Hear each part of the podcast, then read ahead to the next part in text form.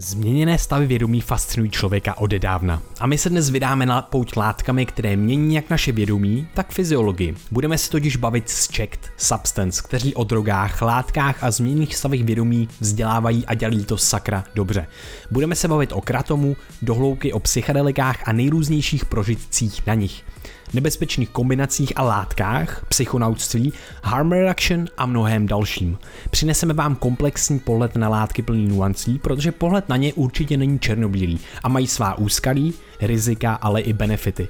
Tak a teď prosím věnujte pár sekund pozornosti parťákům dnešního dílu, kterými jsou kuskk.cz a powerlogy.cz. Powerlogy.cz je značka prémiových biohackingových produktů. Můžete u nich šáhnout skutečně po čemkoliv, ale my jsme si nejvíc oblíbili jejich 8C MCT olej, který se ukazuje, že přináší celou řadu benefitů a je to jeden z nejkvalitnějších olejů a látek obecně, které si do těla můžeme dát. Ukazuje se, že zvyšuje tvorbu ketonů, což je efektivní energetický palivo pro naše buňky, a to i přesto, že nejste v ketóze. Známe jejich zakladatele Dušana Plechtu a víme, že si potrpí na kvalitu a na jejich produktech je to vidět a cítit. Tak určitě navštivte powerlogy.cz nebo klikněte na odkaz v popisku tohle podcastu a pořiďte si 8C MCT olej. Parťáky dnešního dílu jsou kuskaka.cz. No a proč kus kaká? Přináší totiž do Česka čisté ceremoniální kakao. Nic z kaká neodebírají ani nepřidávají, zachovávají tedy plný potenciál kakaových bobů a jejich benefitů. A proč si takové kakao dopřát? Jak víte, jsme velkými milovníky kakají, kakaových bobů a kvalitní čokolády, protože se ukazuje, že přináší celou řadu benefitů a má velký obsah flavonoidů, polyfenolů a vlastně najdete málo co, co by kakao v tomto ohledu překonalo. Kakao vás taky hezky najede, má ale jemnější a delší efekt než káva. Kus kaká přináší ceremoniální kakao z bobů přirozeně příjemné chuti od farmářů ze střední Ameriky, které sami navštěvují a kladou důraz na jeho šetrné zpracování, kvalitu a udržitelné zemědělství. Nás nejvíc baví to z Peru, Guatemaly a Kostariky. Stalo se pro nás s Krištofem fakt nápojem, který pijeme každý den a nemůžeme si ho vynechválit.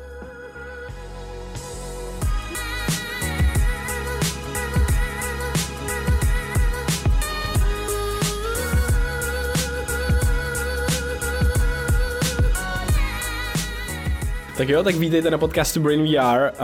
Um, My jsme si tady dneska pozvali do našeho studia uh, kluky z Checked Substance, kde se věnujete obecně uh, vzdělávání, edukaci a harm reduction uh, týkající, týkající se drog, uh, čehož si velice vážíme. Uh, moc se mi líbí uh, takový jedno vaše moto, který jsem tam někde jsem vypátral vaše, vašich materiálech a to Aha. je, že prevence a edukace je uh, lepší a větší než prohibice a represe. Jo. Že to, toho si mega cením a myslím si, že to bude i takový cíl toho dnešního podcastu. Let's go, tady tohle jsme si teda propůjčili od Pirátů, oni tam dali na tričkách ještě dřív, než jsme si to a vypůjčili my, ale je to jako určitě dobrá myšlenka. No. Nice. Hele, jak byste se vy představili, kdyby jsme teda možná, možná nejdřív dáme Czech Substance stranou, Mhm. ale vy teď jo, jako lidi Vojta Uter, Okay. kdo jste? Ok, tak asi začne. Jo, tak já jsem Vojta a je mi 21 let, aktuálně studuju marketing a o psychedelické látky, nějaké změněné stavy vědomí. A obecně o to vědomí jako takové se zajímám už od nějakých svých 15 let. A ta cesta, která mě k tomu dovedla a je asi jenom další povídání, k tomu se možná ještě dostaneme, možná ne, ale uh, nevím, přemýšlím, co bych o sobě ještě dodal. Já tím, že jako nestuduju nic, co by s tímhle bylo úplně spjaté, a tak nemám jako vyloženě odborné znalosti, ale tím, že to je jeden z mých asi největších koníčků, tak si myslím, že jako k tomu mám co říct určitě. Já jsem Uter, mě 26 let a co mě nám v tom tématu, no to je takový složitý. Já si myslím, že ve vesmíru jako množství různých tajemství a jedno z největších tajemství tak je, co je to lidský vědomí prostě. Já myslím si, že lidský vědomí není možný zkoumat bez toho, jsme zkoumali, v jaký, jakých různých extrémních stavů může dosáhnout nebo jakých zvláštních pozic může dostat. A to se nejlíp dělá pomocí drog, nebo nejenom pomocí drog, jsou na to jako jiné metody, ale drogy jsou potom to podstatný. A kdybychom neskoumali drogy tím si způsobem, tak by to jako bychom se dívali na nebe a neměli k tomu daleko let prostě. Hmm. Takže si myslím, že, že i z jako, jednak z jako z toho výzkumného hlediska, kde já pracuji jako výzkumník psychoaktivních látek, zkoumám právě ty subjektní efekty, tak tam si myslím, že to je zajímavý a druhá, jak taky já a drogy máme jako, jako osobní historii, kterou ty pak možná ještě probereme. Je- Jenom, jenom k tomuhle tomu je zajímavý, že teda tady máme takový čtyři psychonauty teďka se sešli, protože vlastně ten zájem o vědomí vedl i nás vlastně k studium biologie, k tomu, že vlastně děláme všechno, co děláme, mm-hmm. ale na to se naboje spoustu dalších věcí. A jenom já bych chtěl vyzvihnout uh, vlastně takhle na začátku, kdo nez, nezná z posluchačů Checked Substance na Instagramu, tak ta vaše práce je jako naprosto famózní. Máte za sebou no. taky prostě asi teďka už tým, který se postupně rozšiřuje, protože prostě nemalujete kolem sebe hustý lidi, protože ta práce, co děláte, je mega hustá a takže všem doporučuji sledovat. Koukněte se na ty věci, protože um, je to, je to, je to Uh, zaslouží si to určitě prostor v tom mediálním prostoru, ve veřejném prostoru a to vaše moto se mi hrozně líbí, say no to drugs ve smyslu toho, že jako je, z, z, znáte, jako že znám ty drogy, znám, vím, co udělají a tak. Takže to jsem chtěl na začátek, že vlastně je to fakt uh, hustý a každý vlastně ten příspěvek si moc užiju. Jo, děkujeme a, moc. Děkujeme. Díky. Já bych tomu jenom dodal, že samozřejmě Czech Substance nejsme jenom my dva, je tam Jasně. větší množství lidí, kteří my tedy jako reprezentujeme a ten dík patří i jim, protože bez nich by ta naše práce nebyla možná. Přesně Jasně. tak, shoutout celému našemu týmu. Hmm, určitě, mně se líbí, že to vědomí je vždycky takový jako ústřední bod a myslím, že nás tady všechny právě propojuje, protože u nás, propojuje. U nás, všechny propojuje. že to je ta nejvíc eh, famózní otázka, na kterou se jako člověk může doptávat. Rychlej disclaimer. Rychlej disclaimer, disclaimer než se pustíme uh, do, těch, do těch zajímavých věcí. A to je, to je, že v tomto podcastu nikoho nenabádáme k užití uh, jakýkoliv látky a celý podcast slouží vyloženě uh, k informačním účelům, protože věříme právě v ty vědomosti a osvětu uh, ohledně jakýkoliv tématu, který je třeba i tabuzo, tabuizovaný, co si myslíme, že drogy dneska jsou. Přesně, Přesně tak, nikoho nechceme nabádat, chceme vyloženě jako jenom minimalizovat ty rizika, které se k tomu bojí samozřejmě. A je to, je to součást, že jo, to vzdělávání je součást harm reduction, což je krásný. Přesně. Hele, uh, vy jste tady, už jsme tady zmínili párkrát slovo drogy, um, ale vlastně já, když se bavím s Krištofem, uh, tak často používám drogy jako na kafe, kofein, mm. nejrůznější suplementy a tak. A je to spíš pro mě taková jako sranda, protože ten pojem vlastně uh, se používá možná občas trošku špatně. Uh, mohli byste nám trochu osvětlit, co vůbec vlastně drogy jsou? Jaká je mm. definice, co to znamená? Je to nějaký prášek, nebo je to jenom prostě tvrdý drogy, který najdu na dark webu právě, nebo, nebo na ulici?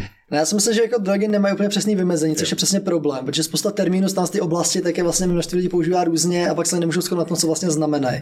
Já bych osobně vymezil drogy jako nějaký látky, které způsobují nějakou akutní a přechodnou změnu ve vědomí. To znamená, že si to dám a v nějaký krátký rozumný době potom, uh, tak se moje vědomí dostane nějakého změněného stavu. Tím pádem by to hmm. nezahrnul třeba uh, nějaký jakoby antidepresiva, prostě protože ty vyvolávají nějaký větší změny ve vědomí až po delší době užívání ale zahrnul bych do toho právě třeba i kofein, protože ten si jako nějakou změnu vlastně, která je rychlá a přechodná, tak dělá, když třeba jako výrazně méně významná než u kokainu nebo nějaké jako silnější látky. Mm, jo, ten problém jde třeba vidět u toho, že jako v takový tý nejuznávanější definici a se o drogách mluví a jako o návykových věcech nebo o věcech, které právě způsobují ty změněné stavy vědomí, ale zároveň mají potenciál a způsobit závislost a třeba byly by tady tímhle pádem jakoby psychedelika, takový ty klasické drogy, bylo by DMT droga nebo LSD, protože to přece jako závislost nespůsobuje, což je jako docela známý fakt. Ale přesto to do takové té jako definice drogy, co si pod tím jako většina lidí představí, tak by to nám asi zapadalo. A proto je jako vhodnější jako volit nějakou lepší terminologii, mm která ty jednotlivé látky mezi sebou trošku rozlišuje a neháže to všechno do jednoho pytle. A, a nebo potom mít nějakou jasnou definici, která právě aspoň bude vlastně přesnější možná trošku než drogy, což by byly třeba xenobiotika, jak jo. látky tělu cizí, jo, jo. kde právě by byly i houby, ale i kofein, i všechny tyhle ty vlastně látky, což, je, což mi přijde takový OK, tak tady máme ten pojem místo drog a pojďme se bavit o těch věcech, které jsou návykové, které mm. jsou prostě, nevím, užiteční, léky, mm. do čeho všechno teďka tak nějak se náhodně občas občas objeví, že to je droga, občas ne mm. a tak dále. Dál, zajímavý. Jako další problém s tím slovem je, že když se a, řekne prostě slovo droga, tak půlka populace je prostě jako, oh, ne, to, to, je ta zlá věc, která prostě zabíjí lidi a je s tím jako spojený přesně to negativní dogma, a který by bylo jako strašně fajn z tady této oblasti vymítit vzhledem k tomu, jaký mají psychoaktivní látky jako potenciál vůbec to posunout a takže je škoda tomu říkat takhle jako handlivě. Mm. Jasně, to by mě zajímalo, jestli existuje vůbec eh, nějaká jako vyloženě jenom špatná droga. Jestli to taky můžeme vymezit. Tak já si myslím, že drogy jsou nástroje a drogy nejsou ani dobrý, ani špatný. Drogy prostě, jako když je člověk bere, tak je bere za nějakým účelem a ten účel mm. může být jako konstruktivní pro jeho život anebo destruktivní. A je to hodně o tom člověku, samozřejmě nějaké látky jsou víc nebezpečné než jiný, ale nemyslím si, že by byla nějaká látka, která je jako ve všech jenom negativní. Jako jsou látky, jsou hodně nebezpečné, může být nějaký třeba dvě map, prostě což je silný opioid, který je hodně žíravý, takže poškozuje sleznice, že ho člověk bere, je silně návykový, dá se s ním jednoduše předávkovat. Ale i ten určitě jsou lidi, kteří ho používají, protože nemají možnost používat jiné látky a trpí nějakou prostě duševní nebo fyzickou bolestí. Je to pro ně jediný nástroj, jak žít důstojný život. Takže já si myslím, že to jakoby není takhle jakoby paušálně, že to není možné takhle paušálně říct prostě. Mně jedno napadá, co to je Ačko. Jo, To je, to je, to je za mě Okay. špatná látka, Eh, jako objektivně vzato. V 70. letech nebo 60. letech existoval projekt, který se jmenoval Edgewood Arsenal a tam vlastně americká armáda vyvíjela chemické zbraně, které byly založeny na bázi psychoaktivních látek a jedna z těch látek je E EA3167, eh, která je odvozená od atropinu, což je vlastně aktivní látka z Durmanu. A je to delirium, to je vlastně druh halucinogenu, je to něco jako psychedelikum, ale hodně se to, to liší. Vyvolává to taky halucinace, ale na rozdíl od psychedelik to dělá pravý halucinace, to znamená, že si neuvědomuje, že to, co vidí, není opravdový. Je to hodně dysforický, znamená nepříjemný, způsobuje takový bolestný, prostě depresivní stavy, je to takový hodně temný. Je to, je to vlastně uh, něco jako třeba DPH, jako Benadryl, což je taková jako nejvíce jako populárně známá látka. V, Americe se dá doma koupit v lékárně, Hmm. kterou lidi berou za těma stavama a kaže, to je prostě jako Benadryl na steroidech. A on dělá stavy, které můžou trvat třeba dva týdny, nebo možná i díl někdy. Což, což je úplně šílený prostě. Bylo to jako vyvíjí jako chemická zbraň, takže to je na váhu snad ještě víc potentní než LSD, nebo jako srovnatelně potentní. Oni úplně plánu to rozpra- rozprašovat do Větnamu prostě na jako, na jako uh, nepřátelský síly Hmm. a tím jako způsobem, že byl jak inkapacitovaný a pak by s nima nebylo, potře- nebylo, jako pro, nebylo potřeba bojovat. Hmm. A nakonec se ten, ten projekt jako setnul, protože se usoudil, že to je naprosto nehumánní a radši na ně házel na palm, což se jako říká o té látce všechno. Uh, takže jakoby ano, ale tady si myslím, že už to jako přichází kategorie prostě čistě chemické zbraně. Jo. A to je právě jako ta analogie se zbraněmi, že jako ani ta látka samotná jako není nebezpečná, kdyby tedy jako byla prostě v nějaký pixli, tak nás nezabije, ale to je přesně jako ta analogie, kterou jsem chtěl říct, že jako kdybych tady položil Glocka, tak je to prostě a, jenom jako nějaký nástroj a že drogy nezabíjí lidi, ale lidi se zabíjí drogama, což Hmm. je jako za mě taková myšlenka, která je potřeba se jako uvědomit a aby a, lidi neházeli právě tu vinu na drogy, když se jako něco stane, ale aby se spíš koukali, a, kde byla jako chyba v tom a, lidském rozhodování a chování. A zároveň teda, ale jenom k tomuhle tomu, když už teda jsme u toho, že je zároveň hrozně důležitý zmínit, že lidi si ty závislosti jako nevybírají, protože prostě Přesně. nejsou právě vzdělaný Jo, jo, jo. takže jenom to, že něco existuje, tak to není jako Glock, protože Glock vidí, že to je fucking zbraň. A každý skoro a právě se děje to, že dítě vezme tu zbraň Aha. a zabije třeba rodiče Jo, nebo sebe omylem, Hmm. protože neví, co to dělá. Hm. A stejně to takhle máme u dospělých s drogama. Protože to je tak. ten stejný nástroj, ale ty nevíš, že to je ta zbraň. Mm. Ale bohužel některé tyhle ty zbraně ti předepisují i doktoři. Jako třeba odstrašující příklad, Yes. příklad Jordana Petersona, Mhm. mm. ben, benzodiazepiny a tak dále. Mm. Takže jenom chci říct, že to je teď hrozně zajímavý rámec, že vlastně, Jo. hej, jasně, lidi se zabíjejí drogama, samozřejmě, ale zároveň často za to nemůžou, takže často za to může jenom, že existuje nějaká látka a to si, jako už si člověk nevybere, jestli existuje nebo ne, ale prostě se objeví v prostoru, bude to mít nějaký negativní vedlejší následky, Mhm. protože prostě nebude člověk vědět, že když mu doktor předepíše tohle, že si má fakt hodně dávat pozor a nemá vlastně poslouchat toho doktora občas tu kapacitu. Mm. Crazy, crazy, jako velký téma zase, Yes, nechci yes. se do toho pouštět teďka úplně, a, ale myslím, že uh, hodně, hodně zajímavá diskuze, protože je to, je to velmi nebezpečný. Je tam přišla ještě taková jedna zajímavá niance a to je, že uh, my jsme tak jako živení, my se trošku rodíme do toho popkulturního prostoru, kde jsou nejrůznější filmy, nebo denně ten náš mozek namáčíme do toho mediálního prostoru, kde nás vykukávají ty šokující zprávy, kde když už je někdy zmín, nějaká zmínka o drogách, že jo, tak známe Trainspotting, nebo mm. uh, vybavuju si Radek Jon, Memento, knížka Mm. ze 70. let, tak tam vlastně jsou ty příběhy toho, kdy ty drogy zničily jako třeba něčí život, ale už vlastně se třeba neví o tom, uh, o, o té stránce, že třeba některé ty drogy, které jsou zneužívané na té ulici, že jsou třeba jako využívané jako v tom lékařství a, No, a dostanete, potřebujete stlumit bolest, prostě na morfín. Prostě A jo, ale morfium. přesně představ si svět, jako morfium neexistuje, žádný opioidy neexistují. To je, jako, to je vlastně strašný svět, který nechce žít, že jo? Protože a ono to dlouho tak bylo, že lékaři prostě jako nepoužívali prostě žádný anestetika, protože nevěděli, že existuje nebo analgetika. Pak ještě na nějakou dobu vlastně odpor, že měli pocit, že jako bolest mají součást medicíny a ani jako nechtěli využívat, když už existovaly. Ale jako nechceš jít na běžnou operaci, prostě, kde ti budou, já nevím, provádět nějaký zákrok v těle a jako nebudeš mít že nějak stlumenou bolest. To je prostě strašný, že? Ja, takže přesně drogy jsou nástroje v medicíně slouží prostě jako k účelům, které jsou naprosto jako dobrý a společensky potřebný. A zvyšují třeba lidskou důstojnost prostě, protože není jako důstojný jít na operaci, budou vytahávat zub a nebudu k tomu mít žádný anestetikum, že? Mhm. Analgetikum. Určitě. Je to vede možná teď přímo k té otázce, eh, jestli byste nezarámovali přímo, co je ta harm reduction a čemu se konkrétně, jakýma krokama se věnuje tomu, čemu se věnuje. Já si myslím, že harm reduction, tak ta nejvíc jako jádrová zásada toho je, že drogy mají nějaký rizika, který není možný zcela odstranit, ale jde je snížit. Proto my vlastně se snažíme neříkat, jakoby, jak drogy užívat bezpečně, ale jak je užívat bezpečnějc, protože i přes jako všechno, co uděláme, tak tam vždycky nějaký riziko zůstává, protože ty látky prostě nebezpečné jsou a i ty látky jsou hodně bezpečné, jako třeba tak prostě nějaké jako rizika mají a vždycky mít budou. A myslíme si, že to má několik zásad a nejhlavnější je, že o nich musíme prostě vědět věci. Jak už jsme vlastně říkali, pokud nevím, jaký ta látka má nebezpečí, nevím, jak ji užít správně, tak se výrazně zvyšuje riziko, že se zraním. S tím se samozřejmě pojí to, že potřebuji vědět, jak se dávkuje správně, jaký volává efekty, potřebuji vědět, jak dlouho na mě bude trvat, jakým prostředí je vhodný užít, v jakém mentálním stavu je vhodný užít. To je ten koncept toho setu a settingu, který je vlastně vůbec nejdůležitější při braní drog. Na jaký věci bych si měl dávat pozor, v jaký situaci už třeba musím hledat lékařskou pomoc, s čím bych ji neměl kombinovat.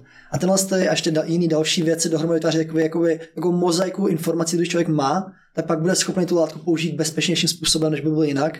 A tím pádem zvyšuje šanci, že z ní dostane něco dobrýho a naopak si nevynoří ty špatné věci. Mm.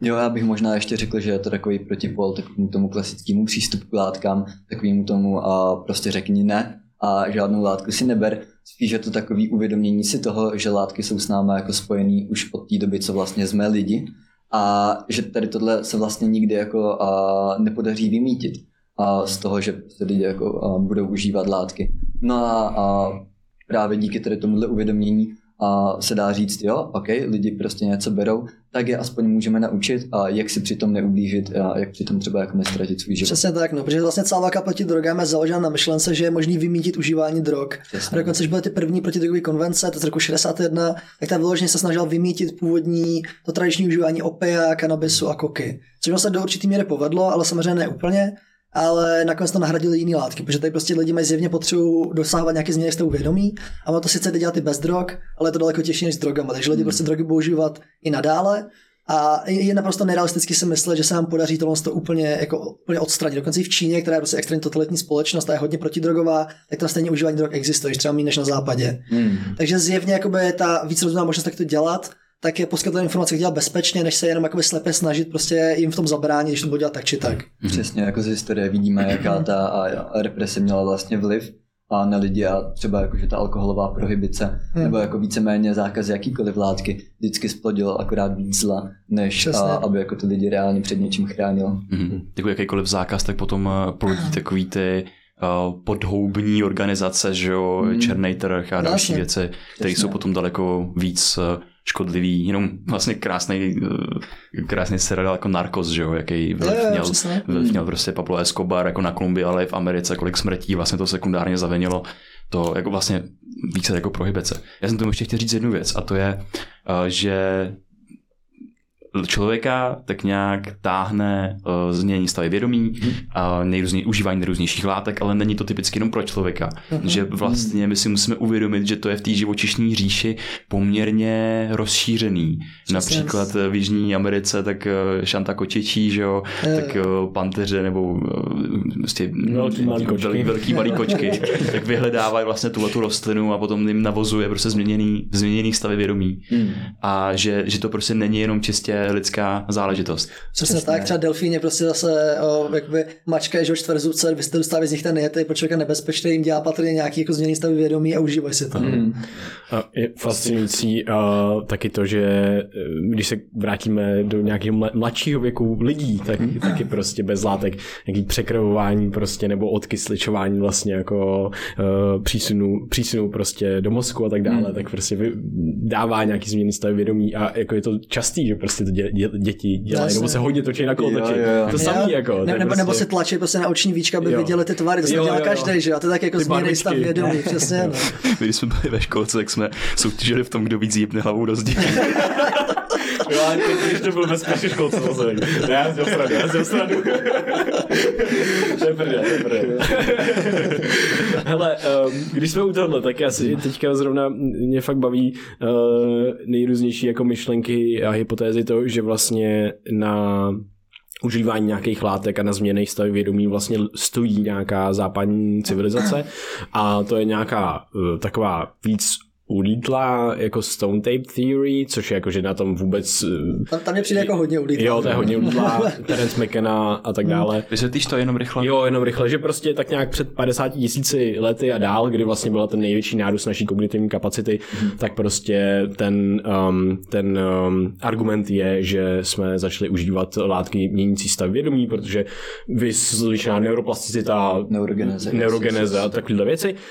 A dostaneme se k těmhle pojmům a tak, jenom, jenom rychle to chci teďka, uh, teďka jenom zmínit. A, takže to, to je ta teorie víceméně, že jsme začali používat takhle brzo a že to vedlo k tomu rozšíření vlastně našeho vědomí a vývoje vlastně toho skoku uh, našeho vědomí uh, na vyšší úroveň, víceméně větší kognitivní kapacity, abstraktní myšlení mm. větší a tak.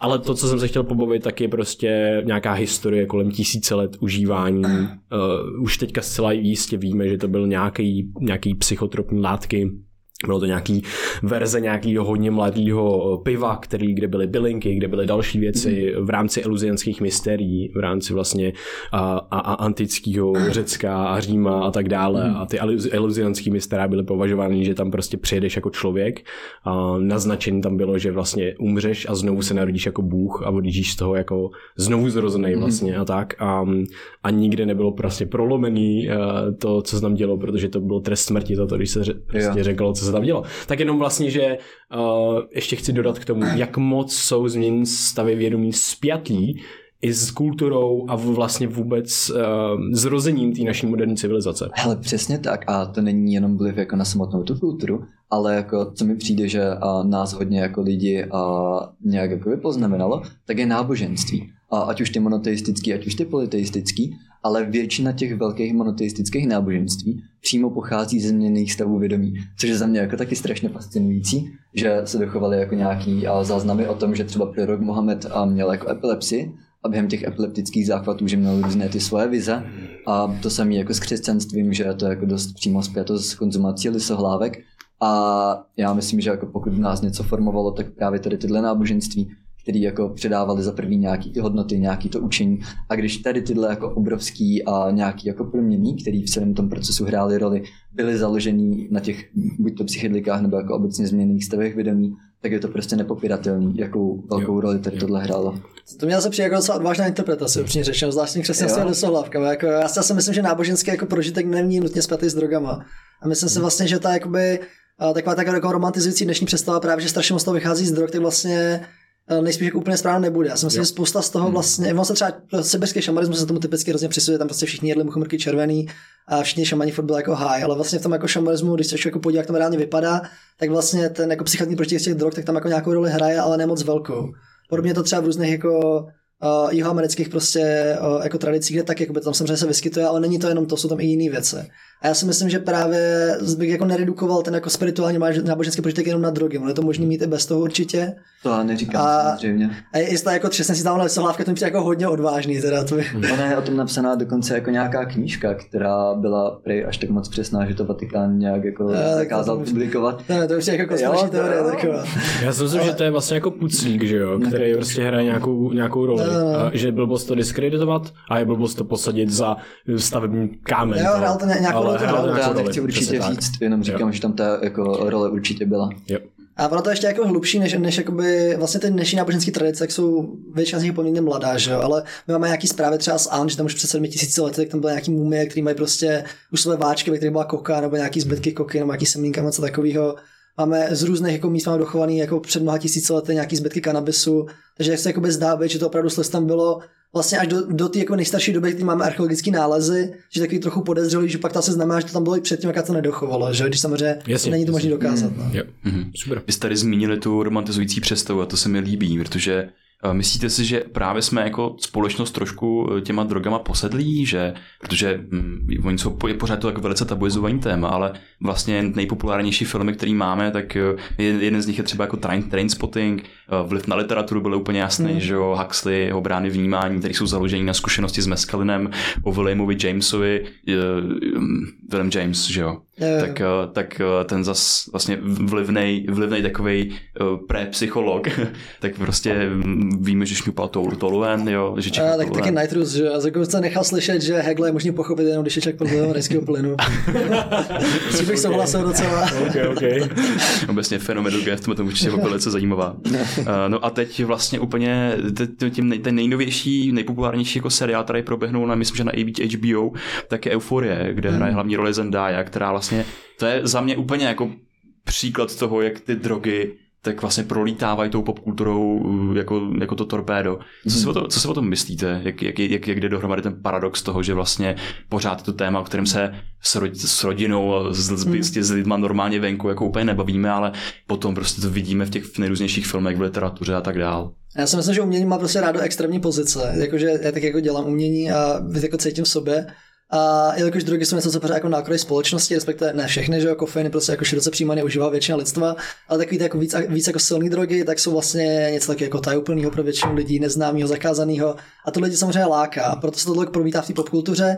A navíc jako západní popkulturu vystavili samozřejmě nejenom, ale z velké části lidí, kteří nějaké drogy užívali. A je to právě nejenom ty, jak ty jsi říkal ty, ale je to množství dalších věcí, třeba ani lidi jako nevědí, že vlastně to napsal někdo nebo dělal někdo, kdo jako bral drogy. Třeba Ken Kesey prostě napsal před nekukačním hnízdem a kromě toho taky jako mohl založit prostě hnutí hippies a jezdil prostě v autobusu zdrogovaný po Americe tam a zpátky a takový. A spousta je takových příkladů. Spousta hudby je založena na drogách, jakoby nejenom ta, která se o nich přímo nějak jako baví, jako to, že velký téma prostě v repu a jinde, ale i třeba jsme jako, tak prostě metal se nějak jako vyvinul prostě v základu uh, z nějakých prostě, z nějakého psychologického roku a podobných jako žánrů, který ale byly prostě přímo odvozený od nějakého, od nějakého jako psychologického prožitku nebo jiných jako drogových prožitků. Mm-hmm. Ale ta, ta stopa je tam jako hodně silná a myslím, že tak jako umění se s tím prostě prolíná, provází ho to a dál to lidi fascinuje. Mm. Nejspíš částečně proto, že to je zakázané. Mm. A k tomu zmíním, eh, tomu, co jsi říkal, tak eh, z- záblesky paměti od Timothy Learyho a pak mm. Mary Prankster z Ken Kesey, hrozně hustý knížky. Jo. Už se nám tady tvoří zase knihou na to. Vždycky představu ten díl jako takový rozcesník pro všechny ty věci, kdy když někoho zaujme, prostě OK, 70 let a OK, 90 let. A tak. A já bych jenom chtěl vlastně zmínit, že jo, takový jako kultovní věci často, který, um, který k nám promlouvají dodnes, takový nějaký meta myšlenky, který možná se pramení už z Platonovy jako jeskyně a třeba Matrix, který taky vznikl na, na základě už jako změných stavů vlastně vědomí a tak. A, a je zajímavý, že možná to probouzí um, že přece jenom je to právě, že to jde zpátky k té zkušenosti často, že to nejde mm. tam někam, jo, že se nebudeme bavit o těch věcech a neukazujeme mimo, ale mm. občas se ot- otočíme se zpátky dovnitř a vlastně ty věci v té jak kultuře nebo prostě, které jsou reprezentovány potom ve světě, které ty lidi ať píšou, nahrávají a tak dále, tak potom vlastně mluví k něčemu, co je lidský, k něčemu, co má všichni společné a to je to vědomí, že aha, Přesně, takže někdo zažil nějaký podobné věci, já to nějak někde cítím, něco to ke mně říká. Vůbec nevím, protože jsem neměl jeho zkušenost, mm-hmm. ale mám svojí. A něco mi to k tomu, něco to tam brnká na strunku. A to se mi hrozně líbí, že vlastně zase je to věc, která nás všechny spojí. Jak jsme se bavili na začátku, vědomí, každý, kdo poslouchá, každý, kdo tady sedí, pravděpodobně má vědomí a subjektivní zkušenost, pokud nejsme filozofiko zombies a tak dále. Což já nejsem, že můžu, no to je jedno. Nebudu do toho zavíjat. Ne, to já nejsem, to já nevím, jestli ty nejsem. jasně, jasně. Ale a já ti to věřím. Když mi budeš věřit ty, tak já to věřím. No nic, a dobrý, no. Tak jenom tohle, což je takový vlastně hrozně hezký. Tak jo, pojďme se do něčeho, do něčeho specifického. Mm-hmm. Uh, nás by zajímalo témata, krá, téma krátom, který mm-hmm. si myslím, že teď obec, obecně ve společnosti docela pálí. Uh, Jo. mohl byste vysvětlit, co krátom je za látku, Jo. jaký má účinky nějaký základní rozcesník? A možná ještě ten kontext, tý, tý, tý, kde se nacházíme v té společenské situaci, ne? Že by Jo. byl možná dobrý na začátek taky. Tak já řeknu, co to za látku, a pak Jo. jakoby řeknu, co je s tím za ty problémy. Kratom je opioid, což spousta lidí nechce slyšet, ale je to fakt. A, ale není jenom opioid, je to zároveň, eh, má, je to taková látka, která má vlastně duální profil, když si člověk dá nějakou malou dávku, tak je taková jakoby stimulační, dejme tomu nootropická, záleží teda, jak přesně definujeme nootropik, ale má takový ten efekt toho jakoby posílení nějakého kognitivního výkonu, umožňuje člověku přemýšlet, probouzí ho. Když si dá vyšší dávku, Uh, tak začne být taková víc jako klasický depresant, začne člověka tlumit, dělá takový ty příjemný opioidový efekty, že mu teplo po těle prostě cítí nějakou fyzickou euforii mm. a tak. A když se nějakou úplně extrémní dávku, tak začne být ještě mírně disociativní navíc.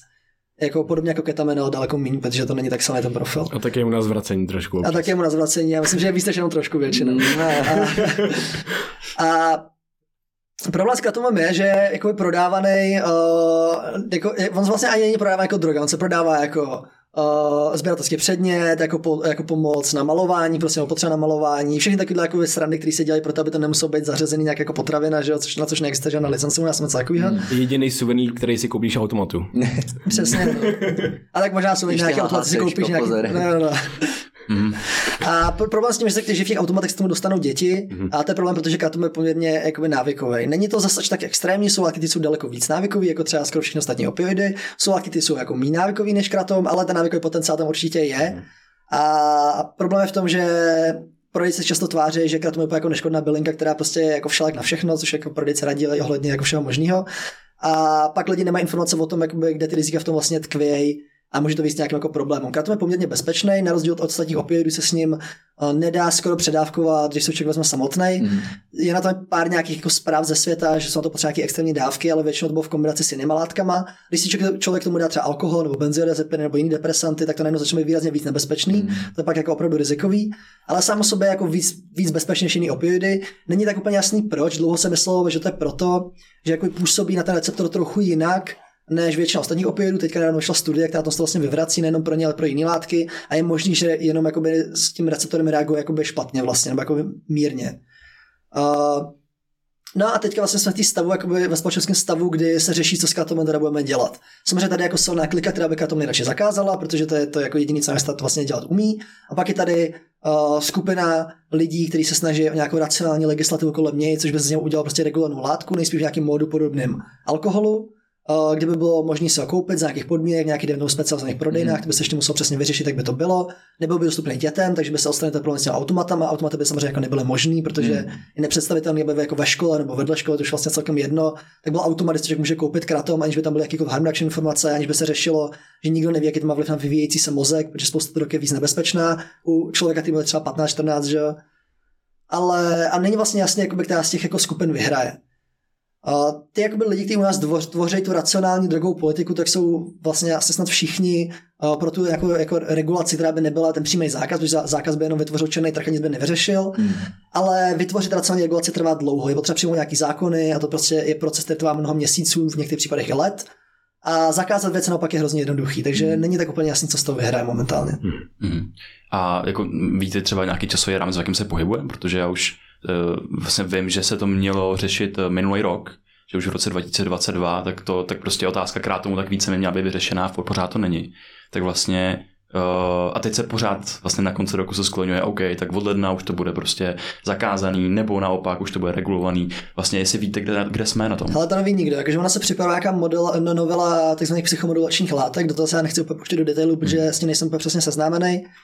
A tam se vlastně jde o to, že by se vytvořil jakoby, ten zákonný rámec, který jsem popisoval o té regulaci, tak by se vytvořil nejen pro kratom, ale pro širší skupinu látek. Ještě není jasný, co by se tam přesně zahrnulo do toho.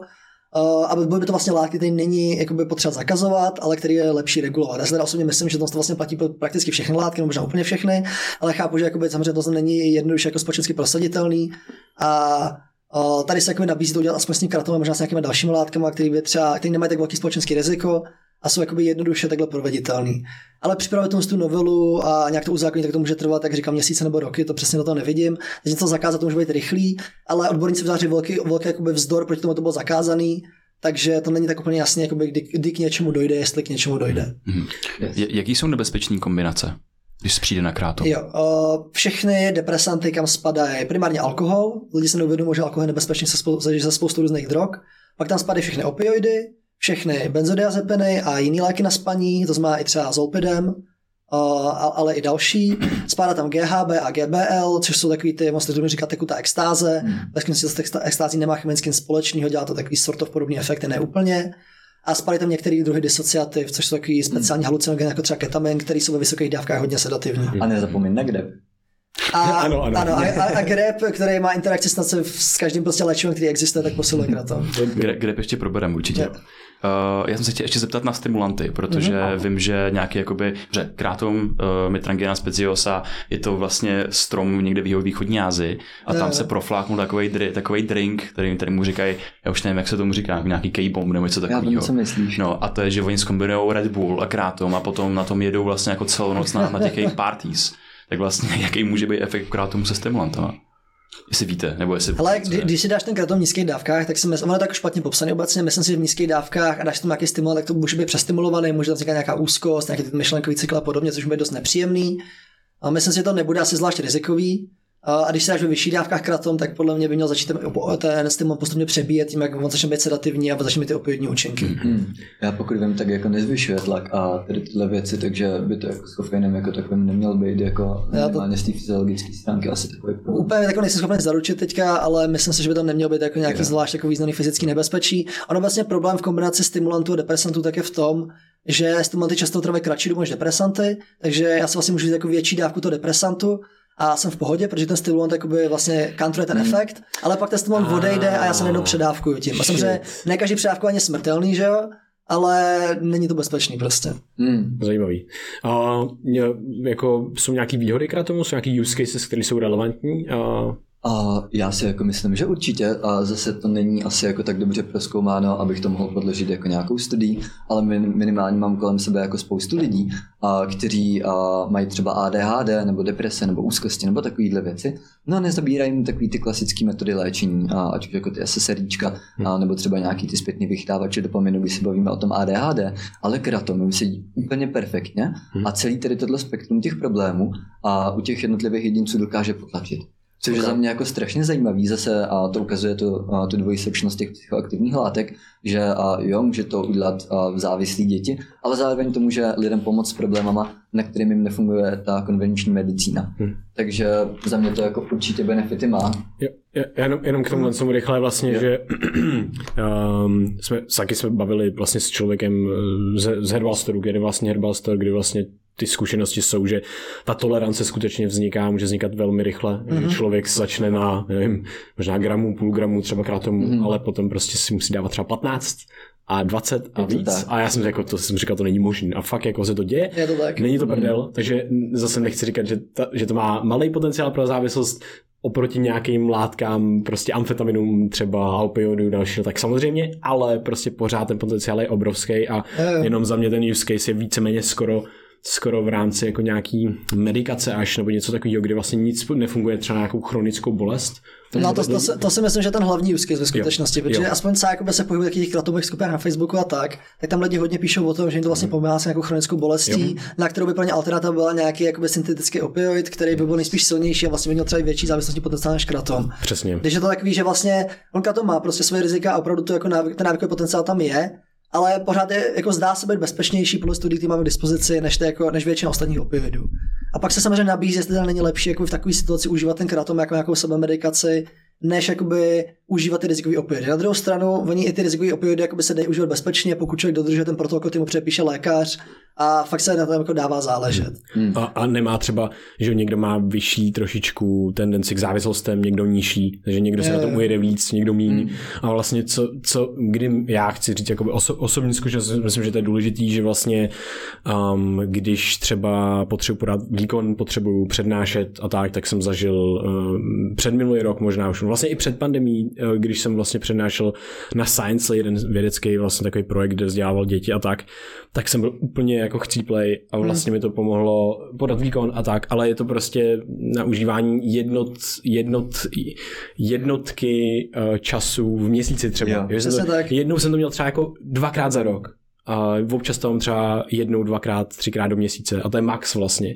A, a to je prostě průměr a to mi přijde, že OK, to přesně vím, že mi, vůbec mi to nezvyšuje toleranci, hmm a prostě držím tu dávku velmi, velmi nizoučko. A v tuhle chvíli jsem si jako dokážu říct, že OK, to je velmi, velmi safe a je to hmm. velmi v pohodě, ale zase, to jsem já, ale někdo si dá dvakrát a potom, a já bych si dal kratom, a tak si dá hmm. znova, a já bych si dal znova, já bych si, a už máš tendenci. A to už je red flag, jakože. A to je red flag. Jako tak. red flag. Já vlastně mám jako hodně podobnou zkušenosti, já užívám maximálně jednou za měsíc, neužívám ho každý měsíc, je to takový, že když prostě potřebuji nějakou práci, tak se ho třeba dám, nebo když jako i třeba rekreačně se někdy dám, že chci jenom jakoby uh, zažít tu zkušenost toho, že to pro ně zajímavé jako pro výzkumníka nějak jako změny stavu vědomí.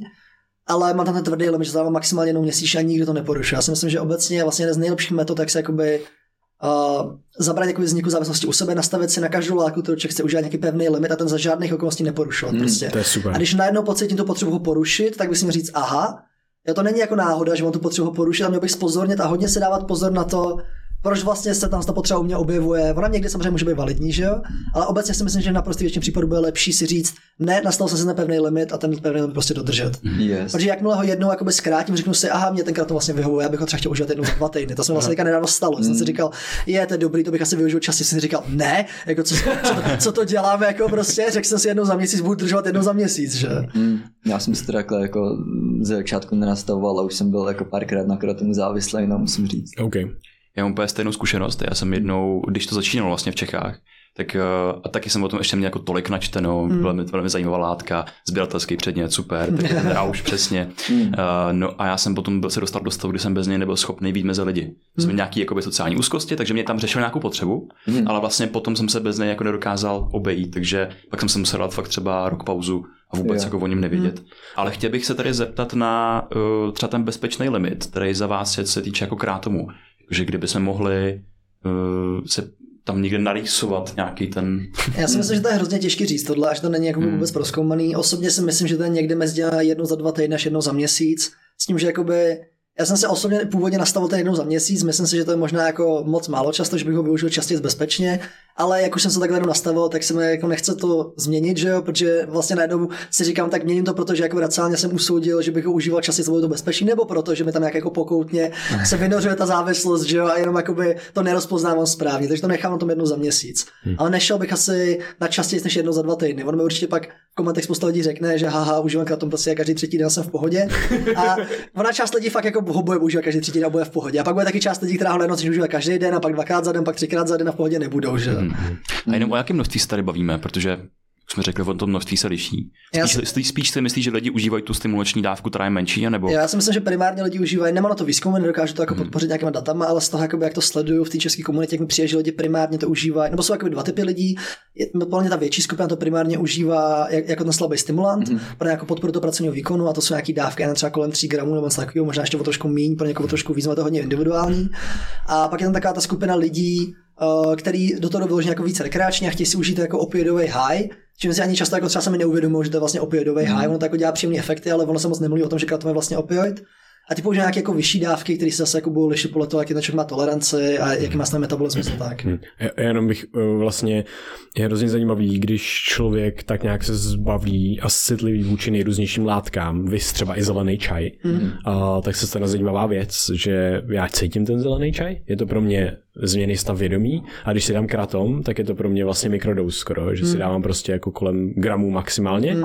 a vlastně mi to stačí, protože já se ho fakt dávám, jako když se fakt cítím jak shit, a, a jenom mi to způsobí, ne, že jsem, a jsem high, ty jsem stimulovaný, ne, já můžu se cítím trošku normálně a můžu fungovat, víš co, a můžu být normální na tu chvilku, co potřebuju podat ten výkon, to je jako, to mi připadá strašně zajímavý, že i kdyby někdo, nenabádáme nikoho nic zkoušet, zase je to vzdělávací, ale strašně zajímavý je to, uh, kdy člověk může uh, zkoušet ty mikrodávky nejdřív a vlastně mm, trošičku se nacedit. Možná vy, vyndat z toho trošičku ten rychlej dopamin, to uspokojení z toho, že si něco dám a hned to cítím, mám, jsem high as fuck, nebo cokoliv, ale možná cítit ty nuance, ty, ty malinkatý změny, které skoro jsou skoro necitelné. Ale tohle to si myslím, že je krásný, protože potom člověk ví, a já si nepotřebuji dát randálec tyjo, něčeho, Přesně. ale já si dám tady kousíček, který bude leholince psycho, psychoaktivní a možná to bude kombinace s placebem, ale to je hmm. jedno, to stačí jako a, a bude to na ten efekt, na ten organismus bude mnohonásobně vlastně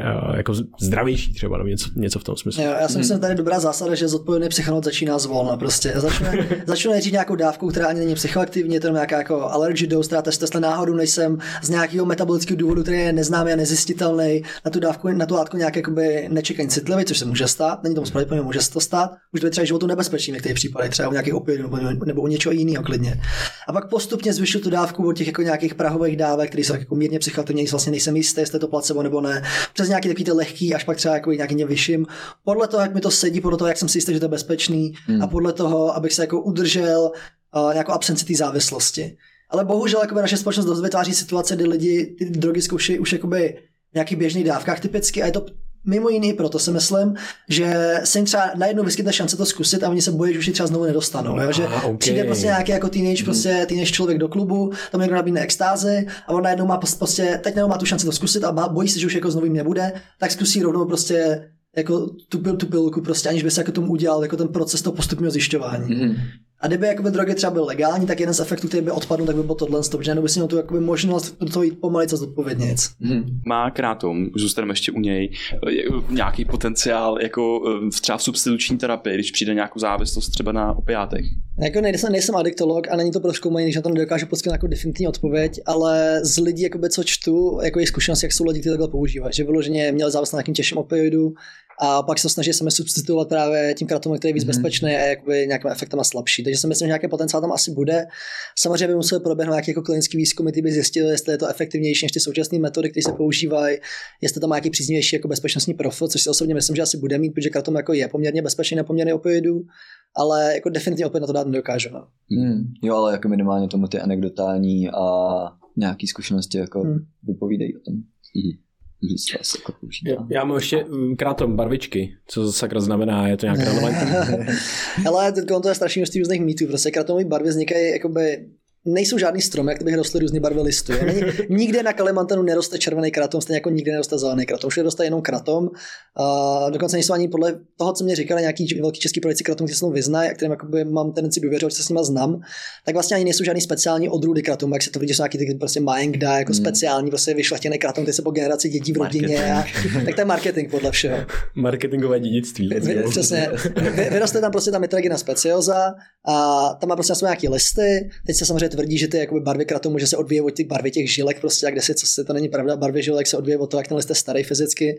A může se stát třeba, u nás právě na profilu máme fotku jakoby toho, jak tam a vlastně na stejný jakoby větvě rostou listy různé barvy, takže zjevně jakoby není strom, který by na sobě pěstoval různé barvy, když jsou jakoby na stejné větvě, že? jo? Hm. A pak se to sezbírá a nějak se to zpracovává. A buď se to ne- nechává se to nějak, jakoby nedokážu popsat ten proces celý, ale nechává se to prostě buď na sluníčku nějak fermentovat, nebo se to prostě nějak suší na sluníčku, nebo se to suší, uh, suší se to vevnitř třeba. A podle toho, jakou metodu se to zpracovává, tak z toho vzniká ta různá barva toho kratomu. A pak se uh, míchají ty barvy dohromady, ten vznikají jakoby takový ty sekundární barvy, jako, jako je prostě, nevím, zlatý kratom, nebo něco takového. Hm. Mhm. Jo, jo, já jsem koukal eh, vlastně na tom vašem profilu, je krásný příspěvek na kratom a na tom, Jo, jak jo. prostě fermentují v eh, týden v nějakým báglu velkým prostě, Přesně. v nějakém pytli a pak měsíc v nějakém pytli a vzniká ten jako hnědej, zlatý, kombinacema různýma a tak. Mají nějaký, uh, teda, uh, OK, barvičky se nějak tvoří zpracováním kratomu, uh, je relevantní, že tam je nějaká změna toho efektu, je tam aspoň třeba nějaký minimální rozdíl. Nejspíš jo. OK. Uh, ono se tak jako říká, že ten bílé zelený je takový víc jako vhodný pro takovou jako stimulač, pro takový to stimulační pro jako, jako na práci a červený je takový víc jako opojně rekreační. Já si jako myslím, že do velké míry je to otázka dávky, jako se člověk dá Hm. a byl by, byl by jakoby, je plně schopný dosáhnout obojího jakoby na, jako každý, na každý variantě jakoby barvy ale ono se tam nějak jako mění poměr těch alkaloidů v tom, přičem jako ta hlavně mitraginin, pak tam ještě 7 hydroxymitraginin a mitraginin pseudoendoxyl, s tím, že jako není tak úplně dobře popsaný, jaký je jakoby profil efektů každého z nich, ale je pravděpodobný, že se od sebe trochu lišej a je možný, že tam mění jakoby ty vzájemné hladiny, tak to vede k tomu, že ty jako efekty toho, toho jako výsledného prášku jsou trochu jiný. Hm. Jo, já když jsem to jako zkoušel na sobě, když jsem a ještě neměl takovou toleranci na kratom, a tak jsem jako cítil a rozdíly při těch jednotlivých barvách, jako těžko říct, jestli to bylo placebo samozřejmě, ale zase od lidí, kteří užívají kratom jako v těch heroických dávkách nějak jako na a běžným denním a běžným denním principu, tak říkali, a, že už je to pro ně indiferentní ty jednotlivé barvy a že to mění jenom kvůli tomu, že jim přijde a že tolerance mezi těma jednotlivými barvama a jakoby jiná. Že když třeba měsíc užívají zelený, Mm. tak potom další měsíc užívají červený a že jim to jakoby šlape víc, než kdyby ten druhý měsíc pořád používali ten samý, ale zase těžko říct. A to může být právě daný jakoby tím, že, to jsou, že tam je trochu jiný profil toho jasně, poměru, jo, jo. složení. No. Ale mě by třeba hrozně zajímalo, kdyby se udělal jako experiment, že by se fakt jako lidem dal slepý test, prostě by brali kratom jako jedné barvy a druhý barvy, jestli by, a neřekl by se jim to, jestli by bez tím jako vůbec byli schopni odlišit. Já si myslím, že spousta lidí by to nedokázala. Jo. Ale chutná to jinak minimálně. Jo, ale kdybyste měl nějaký kapsel, tak byste Jo, nepoznal. jasný. Hm. Hmm. Tak že jako byste našel způsob, jak to zaslepit. Tohle. Jo, To, jo. to, to slepený věci dělá ten náš známý, tak to se to musíme navrhnout. Hmm. Uh, Kdo? Nebudu jmenovat. Ale rád bych, rád bych tady experimenty, jo. Dali bychom tady dohromady nějaký seznam jako nejnávykovějších látek. Nikotin. I mean what?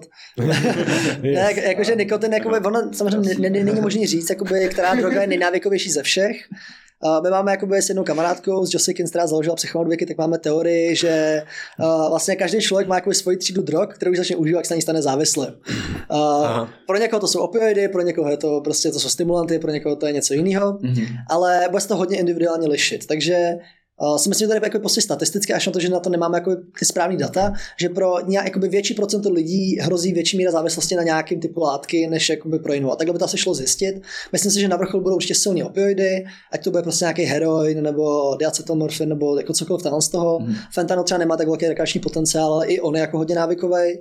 Pak tam bude nikotin, nikotin je extrémně návykový. Není to plně daný jenom tu látku samotnou, i když i ta je hodně návyková, je to daný i, tím, i tou metodou užití, protože kouření a vypování prostě poskytuje jakoby Uh, tím, jak je takový okamžitý a jasně ten rituál, to se jako dává k puse, že ho provádí, všichni hmm. jako víme, jak je to příjemný. To psychická a fyzická závislost. No, no, přesně, jakože ani jako nekouřím, nikdy jsem nekouřil, a i mě jako příjemný prostě udělat ten pohyb s propiskou, jo, takže jako... Je mega divný. No, je to fakt divný, divný, ale hro, je to hodně silný efekt. No. Mm-hmm. Wow, to je, to je true. Takže nikotina bude určitě, budou tam nějaký silný stimulanty, zvlášť takový ty syntetický pyrovalerony, mm. což je jako, jako speciální třída prostě jsou to jako pořád příbuzný jakoby amfetaminum, ale jsou už od nich jakoby o hodně víc chemicky vzdálený.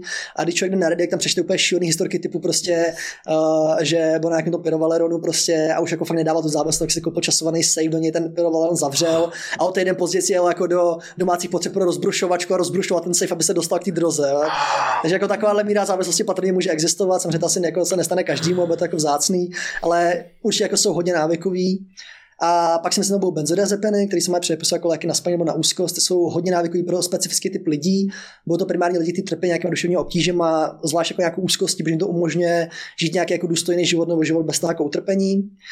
A bylo tam nějaký silný disociativa asi, takový ty OPC prostě a různé analogy PCP mm-hmm. a takový, no. Mm-hmm. Yes, yes, yes, ale podle mě to právě jako taky většinou vychází uh, z těch lidí, mm. že jako když má člověk nějaký problém, který si uh, chce tou látkou kompenzovat, tak má jako mnohokrát vyšší šanci na to, uh, že se na té látce stane reálně závislý. Mm. Přesně tak. Já si myslím, že ten hlavní jako mechanismus vzniku závislosti vlastně není ta látka samotná, ale je to jako to prostředí, to ve kterém se člověk vyskytuje a ty jeho duševní problémy. Mm-hmm. Jako nikdo nechce být závislý na heroinu, prostě, ale lidi, kteří jsou závislí na heroinu, tak se na něm závisí z nějakého důvodu. Typicky je to asi proto, eh, že jsme v nějaký těžký životní situaci, že jo? A tu kompenzují právě tím, že berou jako tu látku, která jim dává ten pocit duševní pohody, která jim dává odstup od těch strastí, které zažívají. On je nějaký důvod, proč, jako, proč tak velký množství bezdomovců závisí na drogách, že? Protože já si, kdybych byl jako na ulici, prostě bylo tam 15 stupňů pod nulou, měl bych jako mm. tenký spacák, bych možná taky bral heroin, že? No, jo. A, nebo, a no, na, na, na, na druhou stranu potom známe jako mentálně vyrovnaný lidi, kteří vyzkoušeli heroin třeba i několikrát a prostě je to nebavilo a pak jo, se už znova nevzali. Jasně. A přitom si člověk řekne heroin, to je prostě ta nejnávykovější hmm. věc, co znám. Je, je to fakt hodně individuální. Hmm. Takže třeba Karl Hart, že jako plně významný jo, jo. Prostě výzkumník drog, tak to ten říká, že prostě kouří heroin nemysle každý den, ale jako poměrně často a jako těžko říct na závislý nebo ne. To je jakoby, jasně, Volec se jako tváří, s tím problém nemá, externě jakoby je to těžký říct, ale jako je funkční člověk určitě minimálně. No tak ty substituční terapie v, ve Švýcarsku a tak, který, nebo nejsou ani substituční, tam prostě jsou kliniky, hmm. kde lidi chodí si dávat nějaký, nevím přesně teďka jaký drogy, jsou to nějaký opiáty a asi hmm. um, a fungují vlastně, že, že krom, místo toho, aby se jim rozpadl celý ten život, tak oni potřebují jako fyziologicky to doplnit nějakým mm-hmm. způsobem a potom je zajímavý, že oni mají třeba vyřešen různé aspekty toho života víc a víc, protože mají ten, tu podporu od toho státu, od toho systému, mm. takže si začnou řešit ty věci v tom životě a oni si můžou vybrat, jaký množství si dají a oni si vybírají, se dávají menší a menší. Mm-hmm. No jasně, protože s tím právě najednou ten stát jako kompenzuje tu jejich potřebu prostě toho důstojného života jiným způsobem než tou drogou, takže oni už nemají takovou potřebu tu drogu brát. Mně přijde že vlastně jako dobrý důkaz tam z toho principu. No. Je to neuvěřitelné, tohle to mi přijde fakt skvělý a no, je, je, je zajímavý to. Mě k tomu napadlo jenom metadon, který se používá vlastně jako eh, v Čechách, mm. jako v té substituční mm-hmm. terapii, třeba pro lidi právě závisí na heroinu. A že tady byl problém, problém v minulosti s tím, že vlastně ty, uh, do, řekněme, že to hradila nějakým způsobem pojišťovna a že ty ty, ty, ty úhrady byly nedostateční na to, aby těm hmm. lidem dali dostatečné množství toho metadonu, aby opravdu neměli ty relapsy. Takže prostě jim ten metadon pak došel a potom tam přišel ten relaps, protože neměli hmm. vlastně jako další dávku té látky. To že? jsem ani nevěděl, vlastně jako nepřekvapuje se v Česku něco takového dělo nebo děje. No, no, no, je prostě zajímavý, že vlastně jako ten systém pořád se jako ne, hmm. neumí jako dobře nastavit A ještě poslední rámec, který bych si, se tady neodpustím znovu vypíchnout, a to je, co, co, co tady vlastně jako zmiňujete celou dobu, a to je, jak užívání látek měnících vědomí, drog a podobně, tak jak to jde ruku v ruce, paralelně vlastně s nějakým naším duševním zdravím. Mhm, že pokud my uděláme osvětu v obou těch směrech o tom, co je to duševní zdraví, že to prostě jako není tabu, to samé prostě ty drogy, tak tam uvidíme daleko víc těch propojení a přijde uh, nejenom, že to tam potom vznikne třeba i víc empatie vůči lidem, kteří jsou závislí, kteří užívají nějaké látky, ale budeme i otevřenější k tomu hledat ty cesty vzájemný a k těm řešením. Takže díky za to, že to zmiňujete. Jo, já si myslím, že to jsou prostě dvě strany jedné mince, je to tak jako pevně zájemně provázané, že není možný to od sebe oddělit. A přesně si myslím, že důležitý budou tu empatii kteří jsou závislí, protože jakoby, u nás to tak není, ale nebo je to taky, ale ne v takový míře, ale v Americe hlavně, tak je strašně velká tendence se dívat jako na zločince. Mm. Namísto toho bychom se na ně jako na nějaký lidi, kteří tak strašně trpí, že řeší to utrpení nějakým způsobem, který je zjevně destruktivní. Přesně takový ten rozdílný pohled jakoby na uživatele drog, kriminálníci, nemocní lidi. Hmm. Přesně, no. Jakoby na brát závislost ne jako nějaký buď to morální nebo jako právní přečin, ale jako vyloženě nemoc. To je jako za mě dobrý úhel pohledu. A Tuhle- A Já bych ještě jako vyslovil možná jako trochu kontroverzní myšlenku, že si myslím, že jsou životní situace, ve kterých je závislost racionální. Prostě ještě člověk jako tak silný depresi, prostě, nebo tak silném utrpení, že pro ně není možný důstojně žít bez toho byl závislý na opioidech. Pak je jako pro mě hodně těžký morálně takového člověka odsoudit. Ne, ne, ne jako, samozřejmě neodsuzuju vůbec jako drog morálně, ale pro mě těžké jakoby odsoudit tu činnost, Mhm. protože pro ně to je jediný způsob, jak žít život, který je pro ně jako hodný žití. Že? A to, Nebo, to, nebo ještě pro mě jiný příklad jako insomnie, že No, tak si člověk si může představit, jaký to je. Tam tak, tak prostě, to si může fakt reálně každý představit, jaký to je den nespat. A potom, jaký to je třeba představit si jako nespat tři, Hmm. čtyři dny, tak potom jako je logický, že člověk potom bude tíhnout k nějaký látce, která mu umožní Přesně, eh, no. se uklidnit, nemít úzkosti a vyspat se. A jenom eh, na tohle to téma je strašně zajímavý a zase takový rozcestní Gabor Mate, který vlastně přímo v tom mm-hmm. dokumentu Wisdom of Trauma, tak právě přistupuje k těm lidem a má celou skupinu lidí, kteří přistupují li- lidem v Americe na té ulici, na za- k lidem, kteří jsou závislí a tak dále. Prostě jako k normálním lidem, kteří mají třeba nějaký problém, kteří mají třeba nějakou nemoc a potom právě krásně vysvětluje to, že to je nějaký coping mechanism na základě třeba nějakého traumatu. Ne vždycky, neříkám, že to je, nechci zase říct, celé tohle vždycky takhle, ne, ale je to určitě typ nějakého prožitku nebo nějakého užívání a potom lidi si často řeší to trauma třeba jiným způsobem a uvědomují si, a OK, tohle dělám, protože něco, protože mi to něco substituovalo, co já jsem neměl, Přesně. nebo něco takového a potom se to vlastně řeší uh, jinak. A ještě k tomu, co říkal vlastně Krištof, nebo co jsme tady uh, vyzdvihli, a to je to propojení s tím duševním zdravím, že to je prostě hodně, hodně blízce propojení, tak je zajímavý studie na to, když byla nějaká operace, uh, kde prostě potom ty lidi cítili bolest, tak se používají právě nějaký, nějaký mor- morfin nebo, nebo morfin nebo něco takového na zmírnění bolesti. Mm. a lidi, co mají depresi, tak mají během dvou, tří dní třikrát vyšší dávku uh, než lidi, co depresi nemají, a, aby a, jako dávku v tom smyslu, že prostě na, na zmírnění bolesti potřebují třikrát větší dávku, že mají daleko vlastně ta tolerance se prostě nějak hrozně moc jako zvyšuje a právě ta teorie, ta hypotéza je taková, že tím neřešejí bolest pouze tu fyziologi- f- fyzickou, ale že tím řeší i bolest psychickou.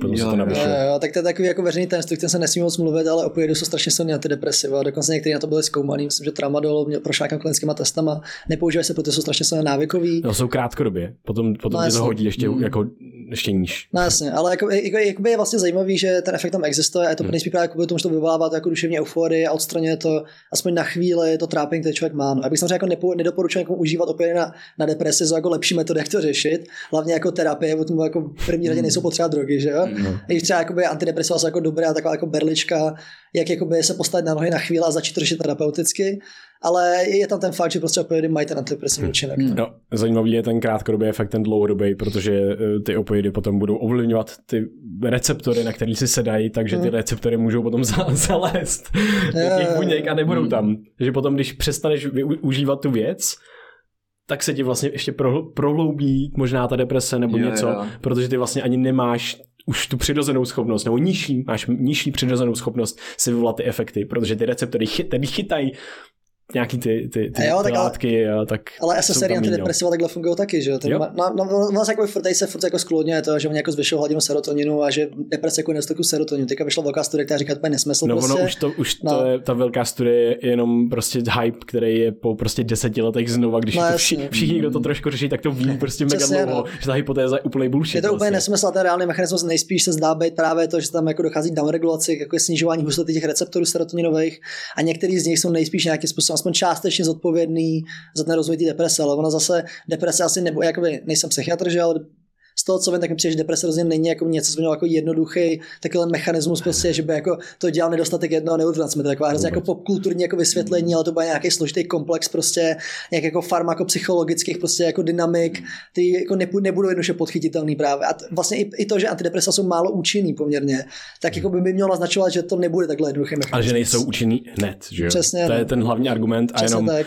ten největší, ta velk, velmi silná hypotéza, která se, o které se mluví v rámci antidepresiv, tak je, že to zlepš, zvyšuje neuroplasticitu Mhm. mm-hmm. dlouhodobě a to pomáhá lidem potom měnit některé ty vzorce, protože deprese snižuje neuroplasticitu. Mm. Takže no. oni potřebují, aby, aby vlastně vlastně mohli něco změnit, proto je to ta berlička, že Přesně máš tak. antidepresiva plus psychoterapii, plus cvičení, plus něco, něco, něco. Jo. Ne, protože ti k něčemu, když uděláš jenom, jakoby, kdy- když se rozvol, když se udělá tam možnost, aby se jako něco změnilo, tak to je pěkný, ale že tam musí dojít k té změně samotné a k tomu tak. složitá terapie. Ano, ano, ano, nádhera. A jak jsi říkal, že a je na tom jako zajímavý, že ty antidepresiva nefungují hned, v tom mi přijde strašně zajímavý ketamin, že jako umožňuje okamžitý relief od těch depresí a trvá jako relativně dlouho i po tom užití.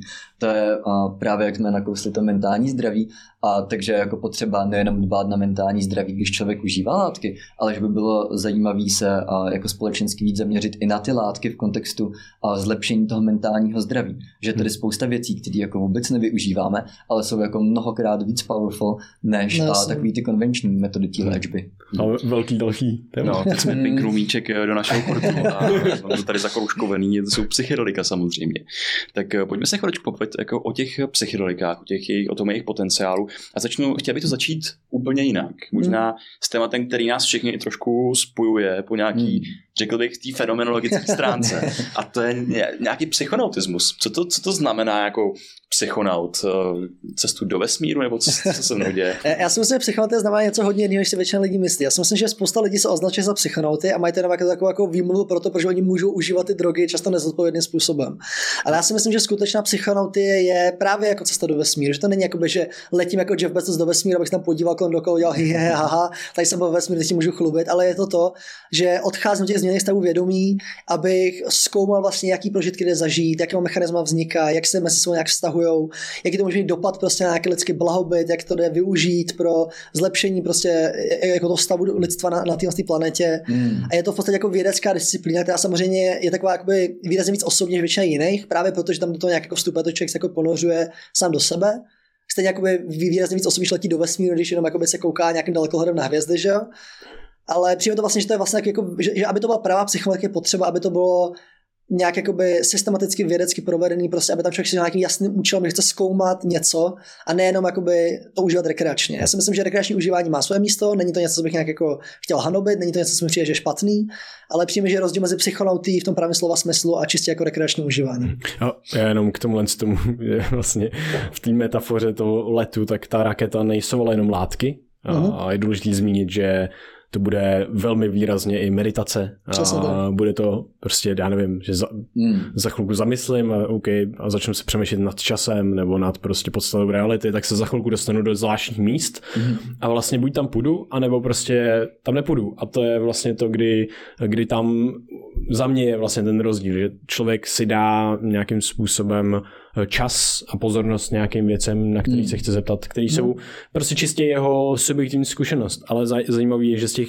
čistě subjektivních zkušeností lidem potom vychází občas, samozřejmě je to vyfiltrované, ale občas relevantní věci, Přesně. který to, a to jsou Jo. to, nevím, Einstein byl psychonaut, prostě jeho myšlenkový experimenty, to No je jasně. typi, typický psychonautský jako vlastně jako styl mi přijde, ale to je jedno, tak jsem A mě, mě, přijde, že vlastně je, je hodně jako podceňovaná psychonautie, ale jakoby nezměněný stavu vědomí. Já mám třeba Přesně. kamaráda, který dělá jako fenologický výzkum a moc oni třeba dělali, že míchali prostě stovky, možná tisíc různých parfémů a jakoby snažil se propátrat jakoby ten vlastně state space jakoby to, toho čichu jako smyslu. A to je taky jako něco hrozně důležitého, čemu potřebujeme zjistit, jaký už všechny možný stavy vědomě zažít, nejenom jako ty změněný, ale ty normální. Přesně. A to je potom to je ještě takový velký téma, jakože co, co potom mozek dokáže vygenerovat No stavy. Přesně. Jako obecně jako synestézie, že člověk Hmm. hmm. vidí zvuky, slyší barvy a že najednou tam uh, přímo, anebo existují krásní binokulární experimenty, binokulární rivality, jak vznikne přepážka mezi očima Mhm. a jste schopný vnímat jako eh, dva předměty v těch očích jako zároveň, Mhm. ale oni soupeří o tu pozornost. A tam to je vlastně jako krásný, jak ten náš mozek nám dokresluje. Jako, ne, že by vytvářel tu realitu, ale on ji do spolu vytváří s tím světem. Že zkrátka ji trošičku zkresluje a to, jak ji zkresluje, tak my to pomocí toho můžeme měnit. Mně se moc líbilo uh, ten faktor toho vesmíru a potom té vědy. Hmm. Člověk si normálně vědu představí, že to je něco, co se dělá jako v labáku, bílý pláště a tak dál, ale tady je důležitý vypíchnout to, že základem vědecké metody je ten experiment Přesně. a nějaký styl vyvracení. Že vlastně vytvoříš hypotézu a potom si jdeš zkoumat to, jestli teda se ji potvrdíš, anebo jestli vyvrátíš. Že ten faktor toho vyvrácení je velice, velice důležitý faktor uh, té vědecké metody. A když letíš do vesmíru, tak ta tu vědeckou metodu potřebuješ, abys nejenom abys postavil dobrou raketu, ale abys byl schopný dobře provést ten výzkum. A do vesmíru neletíš bez skafandru, protože tam umřeš. Hmm. Přesně. Takže tam je úplně důležitá příprava, je tam důležitý ten setting, bereš si to bezpečný prostředí, famózní, bezpečný prostředí té země v tom skafandru sebou do místa, který neznáš a nevíš, co tam můžeš potkat. Hmm. A to je krásně, když přijde na ty psychedelický zážitek. Přesně, a přesně tak ten psycholog by se sebou taky měl brát ten svůj skafandr, což je nějaký ten dobrý set a setting, prostě nějaký to správný jako vzdělání, hodně to taky látky bere, i když já si třeba myslím, že důležitá jakoby odnož nějakého fenologického výzkumu je výzkum na lidech, kteří nevědí, co berou, nebo nikdy neměl žádnou zkušenost, ale to je Hmm. samozřejmě opět se to musí dělat v bezpečném prostředí, musí tam být u toho Uh, musí to být zabezpečený tak, aby se tomu člověku nemohlo nic stát, aby se ho někdo postaral, že bude potřeba. A právě tak třeba, když si člověk se, když u sebe má sitera, někoho, kdo se o mě postará, když mu bude špatně pro toho prožitku, tak to je vlastně součást toho skafandru. Je to něco, co mi umožňuje vyskytovat se tomu jako změně stavu, změně stavu vědomí v tom jako divokém vesmíru, Mhm. nějakým bezpečným nebo bezpečnějším způsobem. Yes, A- chceš tam letět sám. Jo. Přesně. A my jsme tady zmínili párkrát seta setting, ale já si myslím, že to je tak důležitý stavební prvek eh, jakýkoliv uh, psychologické zkušenosti, když se tady teďka bavíme, když jsme na to přišli, přišli z té perspektivy té zkušenostní trošku, tak co to vlastně zahrnuje, co ten set a setting, co, co zahrnuje vlastně Mhm. ten, ten, ten skafandr, co tam je za prvky. Chceš to říct? O, jo, jakože asi klidně můžu, jenom nevím, jestli si nepopletu set a setting, protože... Tak já takhle tě řeknu, jestli Jo, a, no tak set, pokud a, si to dobře pamatuju, a, tak je to to, a, co má člověk jakoby v sobě. Jo, nastavení mysli. Yes, yes, yes, nastavení mysli, přesně. S čím a, do té zkušenosti ten člověk jde. A tam se zahrnuje, jakoby, jak se ten člověk cítí teď, a co se mu třeba stalo jako v poslední době, ale i to, co si třeba nese z dětství. To, co třeba jako ani vůbec neví, že v té hlavě má, jenom Přesně. to nám v tom podvědomí někde je a člověk na to prostě musí brát ohled a, a Jeho psychohistorie. Jo, psycho, to jo. Jo. A, a nejenom jeho psychohistorie, moc ale, ale zároveň i psychohistorie jeho rodiny, jakože je určitě dobrý a znát svůj rodokmen Hmm. a vědět, kde se tam třeba vyskytují jako takový red flagy, jako je nějaká schizofrenie nebo takovýhle věci. A, a tohle všechno se jako váže k tomu setu a obecně, kdybych jako měl říct se dobrý set, tak když je člověk jako vyrovnaný a nic ho a jakoby nějak akutně netrápí a nejde do té zkušenosti kvůli tomu, že ho právě něco trápí a že a si tou látkou chce právě nějaký ten problém kompenzovat. Hmm. No a co se týče toho settingu, tak to je a, to prostředí, ve kterém se ta zkušenost jakoby odehrává. A zase mělo by to být a, a, mělo by to být něco bezpečného a při těch prvních zkušenostech jako ideálně a nějaký místo, kde ten člověk už byl, kde to zná a kde se fakt jako cítí prostě bezpečně. A, a to taky jako hraje obrovskou roli, co kolem toho člověka vlastně třeba při těch psychedelických zkušenostech, když má někdo jako nějakou těžší uh, zkušenost, tak stačí třeba přepnout hudbu nebo přepnout světlo. Přesně. A už se ten setting změní, a už se ten setting změní tak, a že to tomu člověku třeba není nepříjemné dál. A samozřejmě set a setting jsou strašně provázaný záměny. Jsou Hmm. jako odvislý veličiny, kde když mám špatný setting, tak se to první na to, že se mi zhorší set a, tak, a bude se to dál jako feedovat. Když mám špatný set, tak se i dobrý setting může zdát, že je vlastně špatný a bude se to jako vzájemně prostě ovlivňovat. Yes. A proto je důležité na to hodně dbát, protože když mám jedno dobrý, jedno špatný, tak to stejně jako nestačí samo o sobě. Hmm. Takže nedělat to, co dělala DARPA, že vzala člověka z ulice, převázala ho prostě uh, No ne, tak v to, to, to, je jako naprosto kriminální, prostě až mě to měli do vězení za to. Že? No. Si myslím, že jako dát někomu psychickou zkušenost, který nečeká, že se stane, není s ní seznámený, tak jako je z nejlepší věci, co může člověk udělat. Je to šílený, no. Když Hmm. člověk trochu ví, co tam, co se, Přesně, co může no. zažít, tak je to tak, stra- Yes. tak jako, ah, Já nebo přesně, jak jsme se bavili úplně na začátku o tom, uh, jak byla ta EA 3167, ten šíleně slaný Delirium, tak to oni taky testovali na vězních, tím třeba často neřekli vlastně, co se s ním bude dít. A mě bych jako preferoval být jeden v kuse waterboardovaný, než by jako být jeden v kuse pod, prostě pod jako Deliriantu. Vůbec jako nevím, co se mi děje, já tím hmm. jsem se zbláznil, prostě leze po mně hmy, mám pocit, že mě něco žere prostě celou dobu, to je jako, jako šílená představa. Prostě. Yes, my jako obecně v Czech Substance uh, uznáváme jako kognitivní svobodu, ale tady tohle je přesně jako odepření té kognitivní svobody, Přesně, stejně tak jako ta prohibice nebo represe. Přesně tak, no, nesmím jako prostě dát někomu nějakou látku bez toho, aby on o tom věděl a souhlasil s tím, tak to je asi jako bych ho znásilnil. Prostě jako vlastně velmi Přesně. podobný. Dává mu nějaký prožitek, který nestojí, který pro může být velmi trýznivý a přijme jako naprosto U nemorální. těch látek je potřebný koncenzus určitě. No.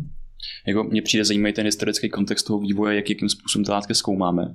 Že vlastně to minulý století bylo takový hodně punkový, rebelský, přesně za svoboda, tam to trošku haprovalo v tom výzkumu a všude jinde. Mm, Na jednu stranu jsme mohl dát prostě uh, sondy dát lidem jako do mozku, že jo, na, na té druhý, nebo to vypadá ta samá strana, přesně ty vězni. A dneska naštěstí jako skrze tu, takovou, co jsem, čemu se říká ta psychedelická renesance, že ten výzkum je jako zodpovědnější, je daleko víc morální, aspoň teda snad o tom, o čem víme. Doufejme, že se jako něco za, za zbe. 20 let neukáže zpátky, to se jako dneska dělo za další věci. Probrali jsme se ta setting, probrali jsme ten skafander, který se sebou vzít na nějakou psychickou zkušenost, ale nepořešili jsme, co to vlastně ty psychedelika jsou a proč jsme je teď začali rozebírat v kontextu po tom, co jsme zmínili duševní zdraví. Co jsou, Hmm. co jsou psychedelika? Haha, psychedelika jsou spousta věcí, protože spousta lidí používá to slovo různě.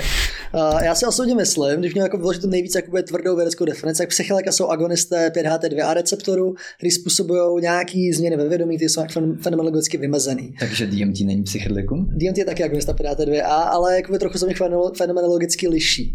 Je takový jako hodně složitý. Hmm. Uh, s tím, že jsou samozřejmě jako i jiní, jako mírnější definice, kteří říkají, psychedelika jsou cokoliv, co prostě uvolňuje nějaký obsah v mysli, které jsou latentně přítomný, který způsobuje třeba nějaké vizuální efekty. Můžeme to definovat čistě jako fenomenologicky podle těch efektů, tam by se dalo zahrnout i různé jiné látky. A dá se to říct, vzít ještě volně, že třeba někdo zahrnuje ketamin mezi psychedelika nebo kanabis mezi psychedelika, to já bych nedělal, bych je zahrnul do jejich vlastní kategorii, ketamin byl pro mě disociativum, kanabis kanabinoid, ale, nebo THC teda, ale vlastně basme na to, jakoby, jak je vymezím, tak pokud to nevezmu jak jako šíleně úzce, tak jsou psychedelika nějaké látky, které způsobují uh, velmi prudký typicky a velmi silný uh, změny ve vědomí v tom smyslu, že vystoupí nějaký obsahy, které jsou moje nevědomí. Uh, proto se tomu říká trip, protože se vydám takovou jako výpravu do vlastního podvědomí vlastně. Typicky to dělá i nějaký smyslové změny, může to být nejčastěji nějaký vizuální změny, že vidím nějaký fraktály plazí po stěnách prostě, nebo mávám rukou za zazení tracery, že se jako objevují stopy ruky opakovaně za ní. Často to způsobuje změny ve vnímání času, a když se mi zdá, že čas běží pomalejc, to je vlastně třeba v kontrastu ke stimulantům, kde tam pak čas často běží rychlejc. A má to takzvaný transpersonální prožitky, hlavně v vyšších dávkách, což znamená, že to nějak jakoby nabourává nebo interaguje s mým prožitkem mého jáství, že jsme třeba nejtypičtější jako taková smrt ega, to je takový jako trochu nešťastný termín, je to vlastně pocit rozkladu nějakého jáství, když jakoby nemám pocit, jako přestanu si vyprávět ten vlastně svůj příběh sám o sobě pro sebe, což je vlastně jako podstata mého ega, ale namísto toho to nahradí jakoby nějaká neschopnost odlišit jakoby rozdíl mezi mnou a zbytkem světa, což je nejspíš hodně podobný tomu, když se narodí dítě.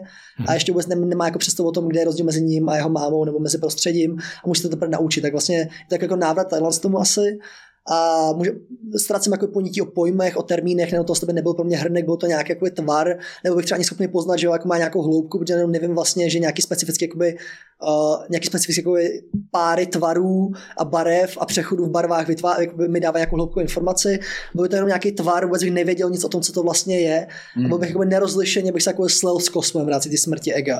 A je to takový jako pocit často takový jako velmi, velmi jako kosmický jednoty, bývá, může to být i trýznivý, ale bývá to většinou příjemný a právě tak jako přesažení sama sebe svým způsobem. Ale jenom ta smrt, ty lidi tam jako zažívají sub, jako subjektivně na, na začátku toho fakt jako smrt. Že vlastně jako po, po, Někdy často jo, někdy ne, že, ale je to, bývá to jo, jo, ale je to jako obojetný, že vlastně je to buď to rozplynutí, který není asociovaný s tou vlastně smrtí a často je to jako smrt, jako se, fakt jsem cítil, že umírám. Jo, jo. ale nebylo to, nebylo to negativní, jak říkáš, prostě mohlo to být uvolňující nebo něco takového. Eh, v tomhle mi připadá hezký, co se používá přímo v tom výzkumu, v těch reportech, eh, když lidi mají vyjádřit, co tam prožili, tak nejdřív první věc je, to je nepopsatelný, to nedokážu vyjádřit slovy, tak oni vytvoří dotazník a tam je vlastně kolonka o- oceánská bezbřehost. Aha. Že to vždycky tak zaškrtnou jako všichni úplně, že jo, často. Eh, že to krásně jako vyjadřuje možná eh, tu část, tu část toho stavu. No, Já úplně miluji ten termín, to přijde to vlastně perfektně vystihuje ten stav, který jako člověk zažívá, že to fakt jako má pocit, že přesáhne ty hranice sebe sama, přestane vnímat jakoby to, že není nějaký tvor v nějakém těle, který je omezený, ale se to jako vědomí fakt jako proleje, prostě jako se ten sám prolejvá vlastně celou tu planetu, tak se proleje s tím zbytkem kosmu a právě jako ta bezbřehost, tak to mi přijde, že to úplně přesně vyjadřuje. Hmm. Mám takovou specifickou otázku, protože teď se hodně řeší, uh, jak jsou prostě nejrůznější výzkumy klinické hmm. studie, uh, jak to se přinést do té praxe péče o to duševní zdraví. Hmm. A existuje nějaká jako odnož toho výzkumu, že se snaží ty psychedelika uh, zbavit toho prožitku, aby jenom působili, protože část jo, jo. toho jejich působení na ten náš mozek je, že způsobují nějakou, jako ne, nějaký neuroplastický změny, což si prostě člověk může představit, že mu tam začnou trošku rašit uh, takové molekuly, které podporují růst těch synapsí, které jsou potřeba pro jakoukoliv změnu myšlení, mm. mindsetu, mm. vidění světa, uh, mozku a tak dál.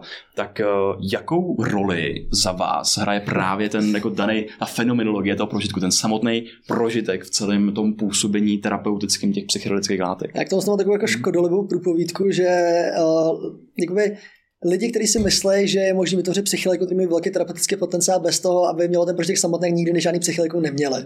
Ale jako nemyslím úplně vážně, ono je možné, tam samozřejmě ty fyziologické efekty hrajou nějakou roli, víme, že ta neuroplasticita je důležitá, víme, že antidepresiva nevytváří žádný psychický prožitek a ten nějaký terapeutický efekt mají, ale vlastně skoro všichni, nebo možná úplně všichni psychický výzkumníci nebo terapeuti, kterými jsem se o tom bavil, protože se z posledních osobně znám, tak se vlastně shodují na tom, že je tam potřeba ten subjektivní prožitek, že vlastně to, že si projde nějakým těsným traumatem, projde s nějakou zkušeností, takže to samo sobě, to vystavení se tomu obsahu nevědomímu, takže jako důležitá součást té terapie. Hmm.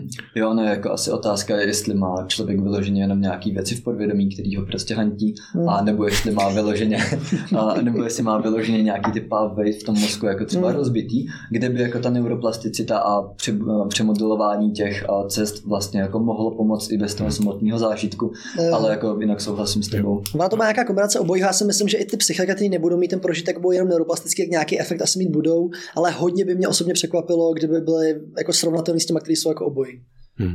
Mně se na to teďka začínají dělat i výzkumy a byl výzkum vlastně na ketamin bez, bez toho hmm. prožitku fenomenologického a byl tam vlastně efekt, nebylo to zatím u lidí, bylo to jako hmm. uh, animální modely a tak dále, což zase je prostě úplně jako jiný soudek, ale prostě um, ten přístup si myslím můj je takový hodně nedogmatický v tomhle, protože existují lidi, kteří jsou a ten prožitek prostě, co děláte, vyhaníte psychedelika, to úplně ne prostě. Máme tady problém a snažíme se ho řešit, snažíme se ho řešit efektivně. Cokoliv, co sakra bude fungovat, ty jo. Prostě naprosto To je strašně, mhm. to je, to je hrozně sobecký, že kdybych řekl, hej, ne, nemůžeš odstraňovat prožitek, hej, ale co když tím pomůžu miliardám no. lidí s, s, mentálním zdravím. Já si totiž myslím, že zatím takový jako, po, po, jako druhý takový pokoutní úmysl, totiž nebo spíš pokoutní strach, že lidi se bojí, že když by se vynalezl psychilika, který, nebo psychilika teda podle mě nebyly, ale ty látky, které mají vlastně ten podobný mechanismus, ty neuroplasticity a další věcí, čistě fyziologicky, a neměl by ten prožitek, tak by se použil jako léčivo tohle, protože logicky medicína by to preferovala, hmm. protože to je jednoduše zvládnutelný, tam potřeba ten, ten trip a to složitý, tak přesně tak. A přešlo by se na tohle a ustala by ta Revoluce. Ustala by ta psychická revoluce, nebyl by ta ten drive legalizovat psychilika najednou, protože by to vlastně nebylo potřeba. A to se lidi hrozně bojí, podle mě. Takže proto na ten silný odpor. Ale jinak naprosto souhlasím, že to je úplně validní cesta výzkumu. Mělo by se to dělat, protože nevíme, jestli to nebude náhodou silnější třeba i s tím prožitkem. Hmm. Ale osobně by mě překvapilo, by to tak bylo. Ale jinak se to hmm. zkoumá, hmm. jedině dobře.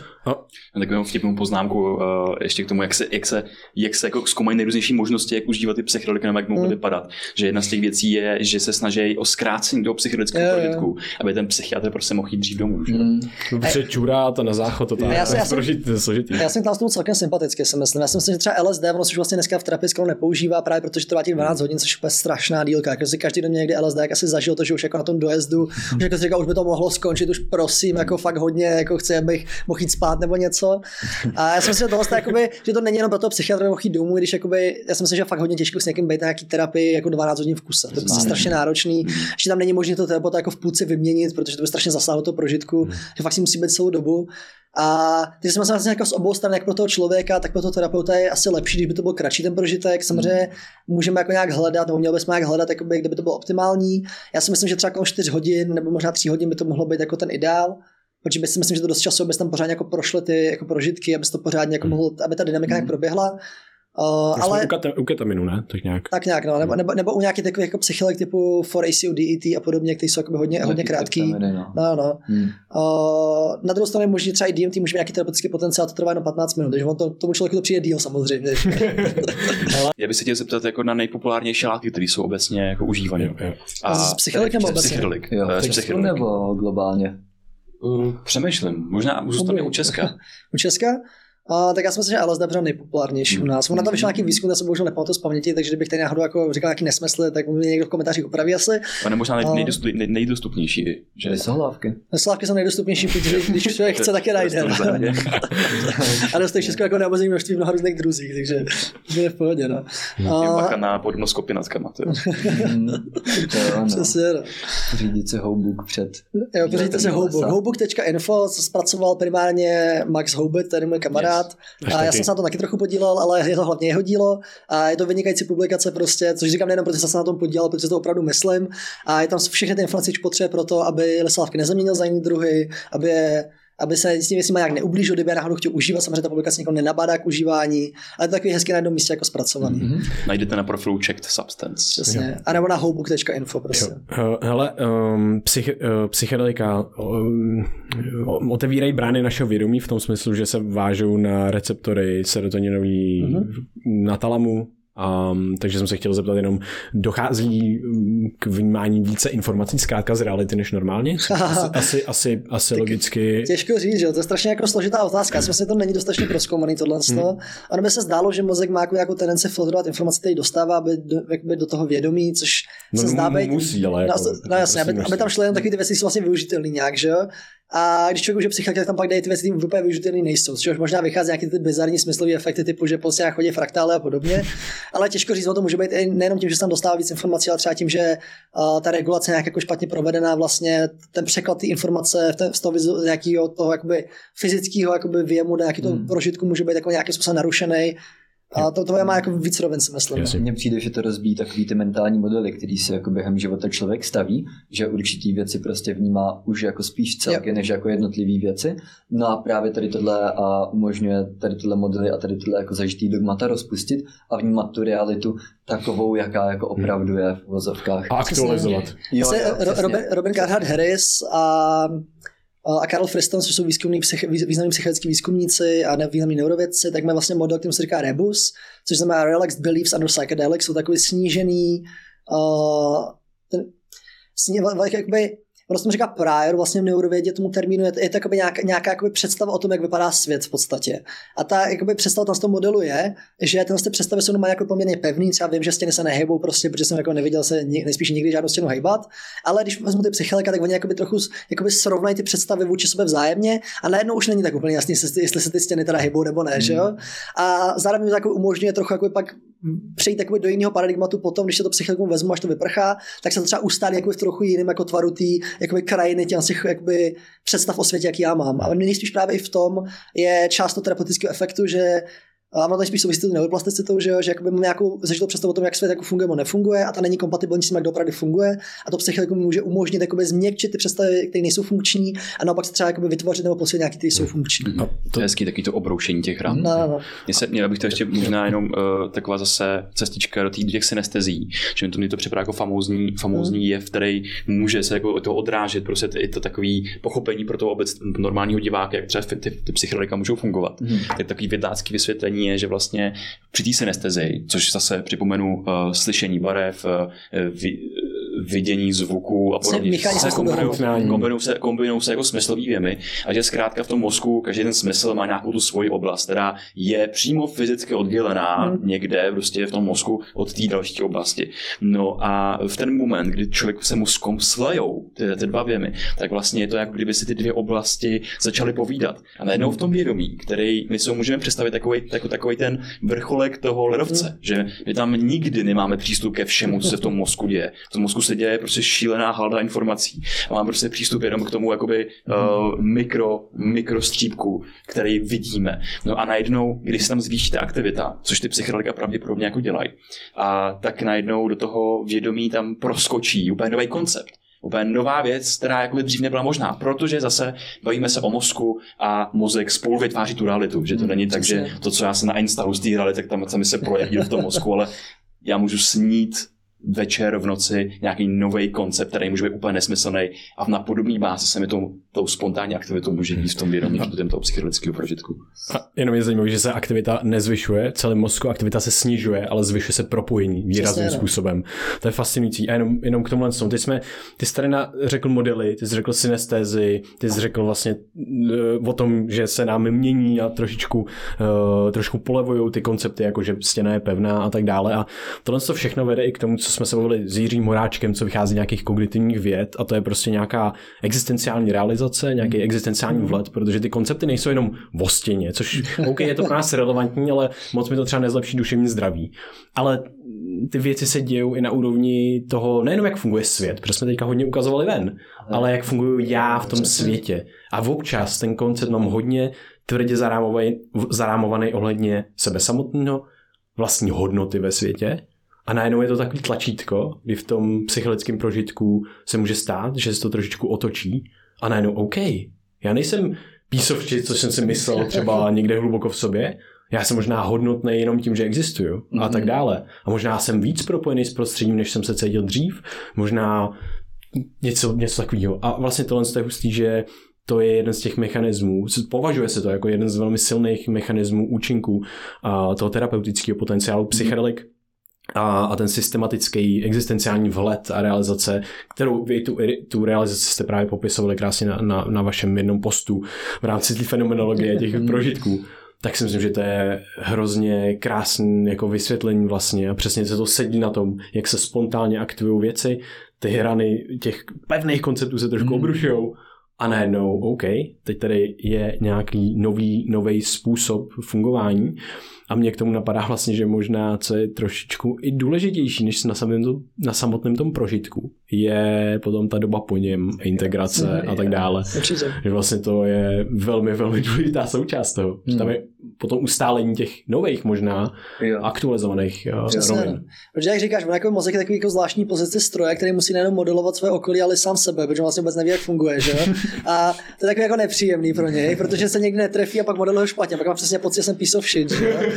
Ale, a, ale zároveň, že jako dospěl v tom prožitku k tomu, že teda zjistím, že vlastně nejsem piece of shit, tak ale to jakoby, když jsem si to myslel celý život, tak je takový jako docela jako zažitá představa a není tak jednoduše odstranitelná. A proto je potřeba ta integrace, kde já musím pak po tom prožitku právě se jako pracovat. Skutečně jakoby se zamyslet nad tím, co to pro mě ten prožitek znamená, jak to můžu nějak vtělit do svého života, jo, a snažit se právě co nejvíc toho vytěžit, protože psychika nejsou jakoby ten typ látek, na rozdíl spousty jiných. Třeba když se dám alkohol, tak typicky prostě jakoby má nějaký good time, že jo, skončí to a vlastně jako nic dalšího si to nemusím jako odníst. Prostě bylo mi dobře nebo bylo špatně a to je všechno. Občas to nepamatuješ. Občas to nepamatuješ. Zatímco u psychedelik, tak vlastně taky občas nepamatuješ, ale, ale často si to pamatuješ a tam právě musíš právě jako pracovat přesně s tím, co ti jakoby dají a proto je potřeba ta integrace a proto je potřeba nebrat podle mě psychelika moc často, protože když prostě půjdeš psychelika každý týden, jako to určitě spousta lidí dělá, tak nebudeš mít čas integrovat pořádně podle mě a pak jako ztrácíš velkou část těch benefitů, které ti oni můžou dát. Přesně, nějak ty plovoucí koncepty, které se ti tam vyjeví, potom jako aplikovat na ty svoje a už jako ustálený koncepty a nějak to prostě mergenout, aby to dávalo smysl. Právě, protože když budeš brát moc často, tak budeš pořád taky té fázi toho Jo, jo, rozpouštění, jo. ale nebudeš té fázi té rekrystalizace, Přesně. takže Potře- nebudeš mít ten jo. benefit prostě. Potom se může stát, že už žiješ jako víc v tom plovoucím světě, Jo. než v tom normálním a to už je jako docela... Moc dekonstrukce a málo jo, syntézy. Jo, jo, jo, no. přesně plovoucí koncepty. Zajímavý. Hmm. hmm. No, jako psychologa podle výzkumu, že nepoškozuje duševní zdraví, ale já jako mám takovou osobní jako teorii, která tady není, není podpořena datama, ale podpořena jako velkým množství interakce s velkým množstvím lidí, co často byla psychologa, že tam přesně nějaké změna dochází, jaká, že to není jako na úrovni těch jako měřitelných nějakým těma jako optici, o, o, parametra duševního zdraví, ale je to, že to třeba posouvá lidi k nějakým jako víc iracionálním představám prostě a dělá jako tenhle ten typ změn, ty jsou strašně obtížně jakoby pozorovatelné nějak statisticky. Hmm. Hmm. hmm. Já mám trošku uh, tendenci teďka to vyrovnat, že jsme teďka hodně jako by říkali o pozitivní věcech, co to dělá v mozku a takový hezký jako pohádky, věci, které prostě jsou super, ale zároveň pojďme se pobavit o těch negativních věcech, o těch pitfalls. Máme tady sice studie o tom, jak to zlepšuje duševní zdraví právě, Hmm. lícek, třeba antidepresiva a tak dále. Jsou, už jsou jakoby lepší a kvalitnější studie na to o mnoha, mnoha lidech, ale uh, druhá stránka. Co je ještě důležitý říct, že ty studie jsou často právě v tom jako pevně připraveném skafandru. Přesně V tak. tom Přesně tak, jo, kontextu. Přesně tak. Super, jo. Mně vlastně přijde důležitý, že on se říká, že to je psychilikama asistovaná psychoterapie. Není to psychilika, který, kterým asistuje ta psychoterapie. Ano. Ta psychoterapie tam zjevně to hlavní a proto to má tak jako významný pozitivní účinek, protože tam máš ten nejlepší možný skafandr, jaký tam můžeš mít, takže si nedokážu představit lepší seta setting, než když jsi prostě v nějakým jako naprosto bezpečném prostředí, máš mm-hmm. prostě pět jakoby, lidí, co se o to postarají, si staré prakticky cokoliv, že jo. Máš úplnou jistotu látky, protože prostě to není něco, co se našel někde na ulici, prostě nebo jsi si koupil na někde na internetu, že jo. Víš přesně, že to je přesně to, co jakoby chceš, přesně je to bezpečný, používáš jenom ty látky, o kterých se ví, že jsou bezpečné opravdu, jo? ne nějaký prostě syntetické analogy, ty mají neznámý profil bezpečnosti. Tak tam vlastně jakoby není moc, co by se mohlo pokazit. A vlastně se jakoby bad tripy moc nedějou, nebo nepřímé zkušenosti v těch jakoby situacích, což ukazuje hlavně na to, jak jakoby důležité je set a setting, protože zjevně je možné se jim vyvarovat, pokud jsou dostatečně dobrý. Věci.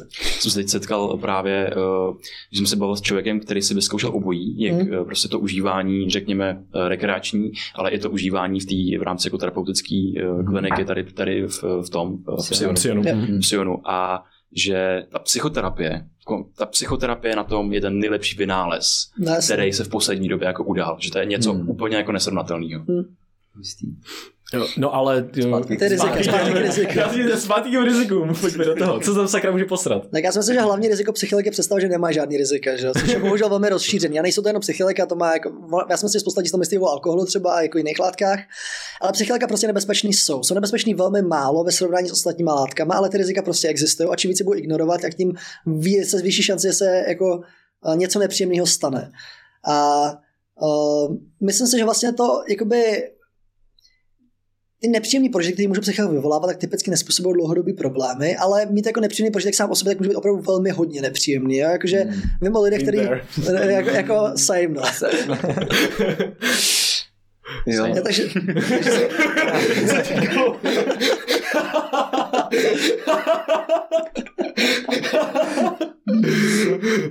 a přesně, když se, když se ti jako, když si nedáš čas na integraci, takže může stát, že zaintegruješ něco špatně prostě. Když, zvlášť, jak máš nějaký nepříjemný prožitek, tak můžeš zaintegrovat jakoby, do sebe nějaké věci, které ale nejsou. Jakoby, psychiatři můžou, posun, můžou rekrystalizovat tím správným způsobem, ale tím špatným způsobem pravděpodobně. A když najednou se ti prostě bude zdát jako v tom psychickém prožitku, ne jako něco wholesome, jako že vlastně nejsem ten piece of shit a že jsem vlastně v jádru dobrý člověk. A může se mi taky zdát, že si uvědomíš, ježiš, já jsem vlastně celý svůj život jako se choval k tomu člověku špatně Hmm. a to znamená, že jsem vlastně asi špatný člověk. Ale jakoby mezilidská interakce není takhle jednoduchá, že jo? Hmm. Prostě já většina věcí má jako víc stran, ale já si to můžu zaintegrovat taky špatně a zi- pak jako mít tam nějaký jako prostě problém, který jakoby není na úrovni problému duševního zdraví, který byl jako jednoduše jakoby statisticky detekovatelný nebo klinicky řešitelný, Hmm. ale nějaký negativní v tom nejspíš mít bude. A opět tak nejsou na to data, ale jako setkávám se poměrně často s tím, že jako když s lidmi mluvím, že jako něco takového se jim třeba přihodilo. Jo, může se jako dost dobře stát, že to z toho podvědomí vytáhne třeba nějaký starý trauma, o kterém člověk vůbec ani neví, že něco Přesně takového v té hlavě má. No a tím, že se to jakoby znova oživí a potom, když to člověk jako dobře neintegruje, tak ho to naopak může potom a jakoby spíš mu to může ten mentální stav Hmm. zhoršit. Je takový fenomén fantom traumat a fantom No, no. vlastně Mm. eh, arbitrárně vytvořených mm, vlastně takových umělejch jako věcí, které nejsou potřeba, které ne, Aha. nedělaly žádný problém, ale ten fenomén toho, že si řeším to dětství, já řeším ty traumata všechny, Jo, jo, tak možná přesně. občas víc lidí rozbíjí, než jim pomůže, což je Já, takový... já, já znám člověka, kterému se na psychiatrách stalo, že měl vlastně si intenzivní prožitek, teda on teda znamená Candy, Candy Flipoval, že nebyl jenom psychilikum, byl to Ke- Ještě jednou, Candy Flipoval, což je, že kombinoval MDMA nebo nějaký jiný empatogen společně s nějakým psychedelikem a získal v průběhu toho prožitku pocit, že ho znásilnil v dětství nějaká jako osoba blízká, ale neví, jestli to je opravdu tak, jestli to se fakt stalo, nebo jestli to je nějaká jako Hmm. iluze z toho prožitku, ale samozřejmě to jako pro ně tvoří problémy ve vztahu jako s jeho okolím, protože se jako furt ptáte, jak kdo z nich to vlastně byl a jestli se to opravdu stalo nebo ne. A to mě přijde jako, je to jako špatně zaintegrovaný, že jo, Hmm. ale na druhou stranu takové věci se jako opravdu obtížně integrují, takže se jako může něco takového vynořit prostě. No.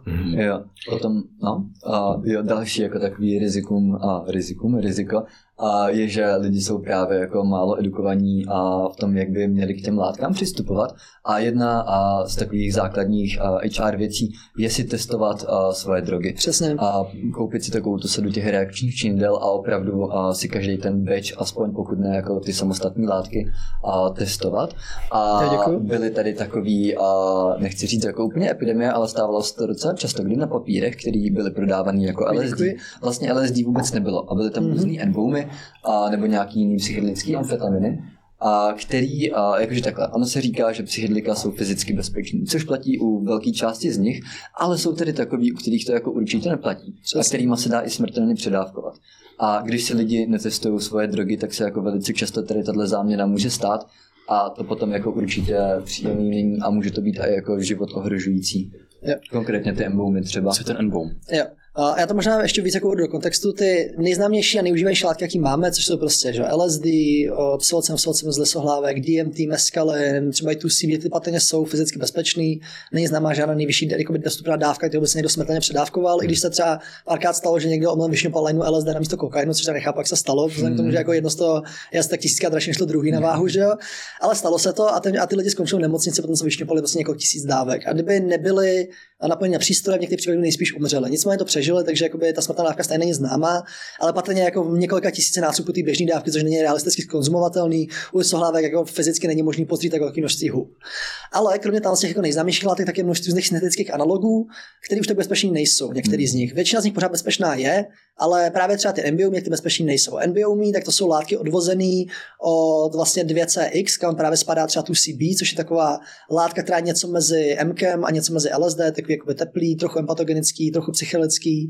A právě vodní jsou jako strukturálně chemicky odvozený NBOmy a to jsou látky, které jsou extrémně silní agonisti a často extrémně selektivní agonisti toho jako PHTV a receptoru. Takže to dělají, že ho aktivují. Jo, to serotoninového receptoru. Tak. A my víme, že PHT2 receptor je implikovaný v serotoninovém syndromu, který se člověku může stát třeba, když se předávkuje MKem nebo nějakým jiným patogenem, nějakým vypouštěčem serotoninu. A z něho patrně vychází, vychází aspoň částečně ty efekty toho, že se mu jako hodně stáhnou cévy, což může způsobovat, že mu pak třeba odumřou končetiny v nějakém extra, hmm. extrémním případě. Uh, způsobuje to vysokou teplotu, způsobuje, protože to porušuje termoregulaci, způsobuje to zvracení, zvracení právě. V nějaký hmm. extrémní případě to může způsobovat právě rozpad svalstva do krve, což pak odrovná játra a hmm. takový. To samozřejmě jako není, není moc pravděpodobně, že se to člověku stalo, ale u těch NBOmy velkých dávkách se to opravdu stát může a je, jsou to jedny z mála psychiek, které je možné se fyzicky smrtelně předávkovat. Hmm. A bohužel zrovna u nich tak ta smrtelná dávka je často jenom několika násobek té jako normálně aktivní dávky. Právě, jakože fakt pár miligramů člověk si řekne, jo, dám si prostě tři papíry LSDčka, dá si tři papíry a a to už, už to může být smrtelně nebezpečný. Mm, už to okay. není moc rozšířený.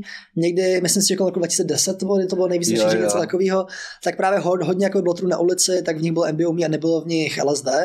Takže proto je právě dobrý si ty látky testovat. Eh, k testování dobrý říct, že nestačí jedno činidlo, protože činidla nepotvrzují výskyt látky, činidla pouze můžou ukázat, že to ta látka není. Když takové to nemá tu barevnou reakci, to odpovídá ty látce, tak to ta látka určitě není, ale pořád to může být jako jiný látky, které se jenom mají skoro stejnou reakci. Takže když použiju třeba tři činidla, tak je to takový, že to jako triangulují v podstatě a je to takový výrazně víc průkaz, než jako jedno činidlo. Hmm ale jako ani to není nikdy stoprocentní, není to jako nějaká jako sofistikovaná chemická analýza, že ale to lepší než nic určitě. Zase je dobrý jakoby, nemít takový ten falešný pocit bezpečí. I přes jakoby, ujištění se látkou takhle omezen, tak je pořád dobrý k tomu přistupovat s, s tím respektem a všema jako hard action zásadama. Hmm. Což právě mimo jiný zahrnuje, tak jsem na začátku říkal, že psychologie začíná zvolna, když mám nějakou drogu z nového zdroje, tak jako je dobrý nevzat si, nevzít si hnedka ty tři papíry, protože co kdyby toto MBO zrovna bylo. Že? Hmm, další takovou uh, nebezpečností, která se jako takhle u psychedelik může vyskytnout, tak jsou kombinace.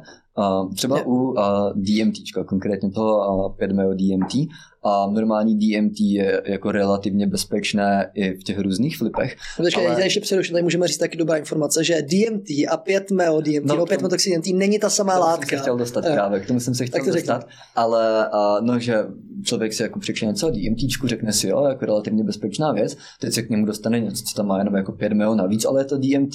No tak dobrý, zkusím si teda třeba s majíčkama nebo tak, abych měl další Co jsou majíčka? Uh, majíčka jsou, to jsou inhibitory monoaminooxidázy. Monoaminooxidáza je uh, vlastně skupina dvou enzymů velmi důležitých v těle, a který rozkládají spoustu, který primárně jsou to rozkládají neurotransmitery, které jsou navíc. Když by vyloučilo moc serotoninu a už by jako by ty receptory vlastně nevěděl, co s nimi dělat, tak aby nedošlo třeba k serotoninu syndromu, tak do toho nastoupí to, to, to, to MAO, a rozloží ten serotonin na nějaký jiný látky, nejsou aktivní, to se pak zase jiný enzymy rozloží jinak a pak se to přeformuluje v něco, co bude třeba jinde užitečný. Hmm. Uh, existují látky, které se říká MAOI nebo v češtině IMAL, což jsou právě inhibitory z těch monoaminooxidáz, a ty se použije třeba v ayahuasce, protože DMT je orálně neaktivní, ale když si k tomu dám to to IMAO, tak mi to umožní právě, abych ho mohl orálně konzumovat, protože najednou ty enzymy budou zacpaný právě tím IMAO a nebudou už mít jako dost energie, aby pojídali i to DMT. Že amplifikátor prostě, jo. jak, jak, jak psilocybinu, LSD, ale i jo. Jo, a aktivace u ayahuasky. Přesně. Hmm. No ale u toho pirmého DMT to právě, pokud dobře vím, tak to může být jako smrtelná kombinace. Je, je to hodně špatně popsaný, zdá se, že tam je to riziko, neví se, jak, Mm. jakoby, jak moc jaký dávky je potřeba vzít, ale obecně jakoby u všech triptamů, které mají to 5 mil před sebou, to znamená, že když je to 5 mil a pak to má na konci T, tak je to jakoby ta skupina, o které mluvím, tak jako se obecně doporučuje spíš ty email s tím nepoužívat, protože je to taky špatně popsaný a mohl by tam mít riziko. Podle mě se to vy- jakoby doporučuje neužívat u AMT nebo cokoliv jiného, co zač, co jakoby má nějaký malý písmenko, pak, pak M nebo E a na konci T, tak to jsou, to jsou látky, které jsou jakoby psychologicky a zároveň stimulační, to znamená, že typicky buď jakoby vyplavují serotonin nebo zabraňují jeho vychytávání v té eh, v té synaptické štěrbině. Hmm. A to taky může být nebezpečný, protože když to spojí právě s tím, že tam je to imal, tak najednou se tam to serotonin dělá hodně a možná se serotoninový syndrom, který je jako hodně nebezpečná, nebezpečný Přesně. stav. To, co je jako bezpečný třeba s většinou psychedelik, není jako určitě bezpečný s tou malou skupinou, která právě a interaguje a je jakože trošku jinak s tím mozkem. A poslední takový jako velký nebezpečí, který jsem chtěl vypíchnout, je jako legislativní nebezpečí. A protože když člověk manipuluje s nějakýma amoníma nebo psychotropníma látkami, co jsou na seznamu, tak mu hold hrozí jako nějaký právní persekuce. Což se jako... Přesně, a a zvláště předá, předává někomu jinému, jakože teď, když, Jo, jo, jo. když, když mám malý množství LSD u sebe, tak jenom přestupuje, když ho jako dá nějakou svým kamarádovi, tak už to tak už je trestný to čin. trestný čin, přesně. No, no, je hrozně důležitý věci, co jste teďka zmínili v rozdílech v některých těch různých psychologických látkách. To je prostě věc, která je ohromně důležitá, protože to může fakt zachraňovat životy. A já jsem chtěl jenom říct, že top 5 mého DMT je z té slavní žáby, která se nelíže, ale prostě nějaký Jo. sekrety se, její nějaký sekrety se vlastně kou- kouřejí, konzumují nějakým způsobem a, a jenom je to vlastně strašidelný pro mě trošičku, protože to je, považuje se to za jedno z To nejsilnějších by mělo být strašidelný, a to je strašidelný. je to strašidelný, ale ta vlastně je to-. No, je to jako, nej, jako považuje se to nej, za nejsilnější psychedelikum na světě a byl tady fenomén v roce od roku 2016, 17, kdy Octavio Ro- Rodriguez, nebo jak se jmenuje, myslím tak nějak, tak vlastně začal popularizovat, začal dělat ceremonie všude po světě a našel, nacházet tam, že se to používalo jako dřív, což úplně není jasný ten A link. ne, nejspíš to není pravda. Nejspíš to není pravda, takže fabuloval nějaký věci, možná si nějaký věci i vymyslel a byl hodně ale přesvědčivý a stal se z toho takový ne úplně kult, ale spíš prostě takový jako fenomén, kdy jeden až dva roky tady prostě za náma chodili občas lidi a říkali, že měli, že jako co, jako co psycholika, jsme se občas doma bavili. No, five minute, five, five minute DMT jsem měl, prostě a my poje, What? Jakože po první Jo, to jako jediná, jako lidi, hodně lidí to rozbilo a bylo to velmi jako rekreační, velmi jako, že jo, jedu na retreat, prostě mindfulness a five minute DMT. Pozor, to nebyly jenom retreaty, ale prostě jakoby firmní team building byl, Oh, že lidi si jeli dát prostě five To je minute. úplně šílený, protože já jsem se jako považuji za velmi zkušený psychonaut. bože. Jako, neřím jako jedno z nejzkušenějších na světě, ale myslím, že to vlastně nemám tak daleko. A přijde mi jakoby, že, že já neměl jsem 5 od DMT a myslím si, že mám jako celkem daleko tomu, než bych se k němu dostal prostě. jo, jo. Protože mi přijde to tak, že potřeba mít velký respekt, navíc to není jako standardní psychilikum, liší se od nich fenomenologicky, liší se od nich farma, farmakologicky částečně, ty rizika tam jsou prostě větší, je patrně možný se s nimi jako závažně ublížit prostě. Hmm. Jo, a už jenom ta intenzita toho prožitku, tak se na to nepřipadám připravený. Zde jako těm prostě jako stovkám zkušeností, co jsem měl, tak mi to připadá, že to je jako něco tak jako intenzivního i podle těch jako reportů, co jsem četl, že jako nemám potřebu to dělat teďka hnedka. Přijde mi šílený, že jako někdo toho jako udělá na poprvé, že jako neprošel žádným jako jiným typ, typem jako ty slabší psychické zkušenosti vlastně. Jo, já jsem zkoušel teda zatím jenom jakože nějaký nižší dávky a vím, že jako ty vyšší na mě ještě jako pár let určitě počkej. No, dobře, já jsem ho měl jako orálně, ale ono orálně není moc aktivní, že se nepočítá. To se užívá No, kouření. no. lapoval. Jinak mimochodem ta žába, který, který je fakt DMT, tak je v pražský zoo, jsem mi tam nedávno našel. Hrozně mě to překvapilo. Já jsem tam šel a on je tam napsán nějakým jakoby jiným názvem, než je normální. Dneska nepamatuju, co tam mám napsaný. On je tam napsán nějaký jako českým, který je jako trochu jako jiný, než by si čekal. A já jsem na to díval a říkám, to, to vypadá úplně jak ten Invicius Alvarius prostě. To se není možné, a pak se podíváte latinský název, je to fakt on. Tam prostě sedí takhle velká taková ropuška prostě na stěně, že?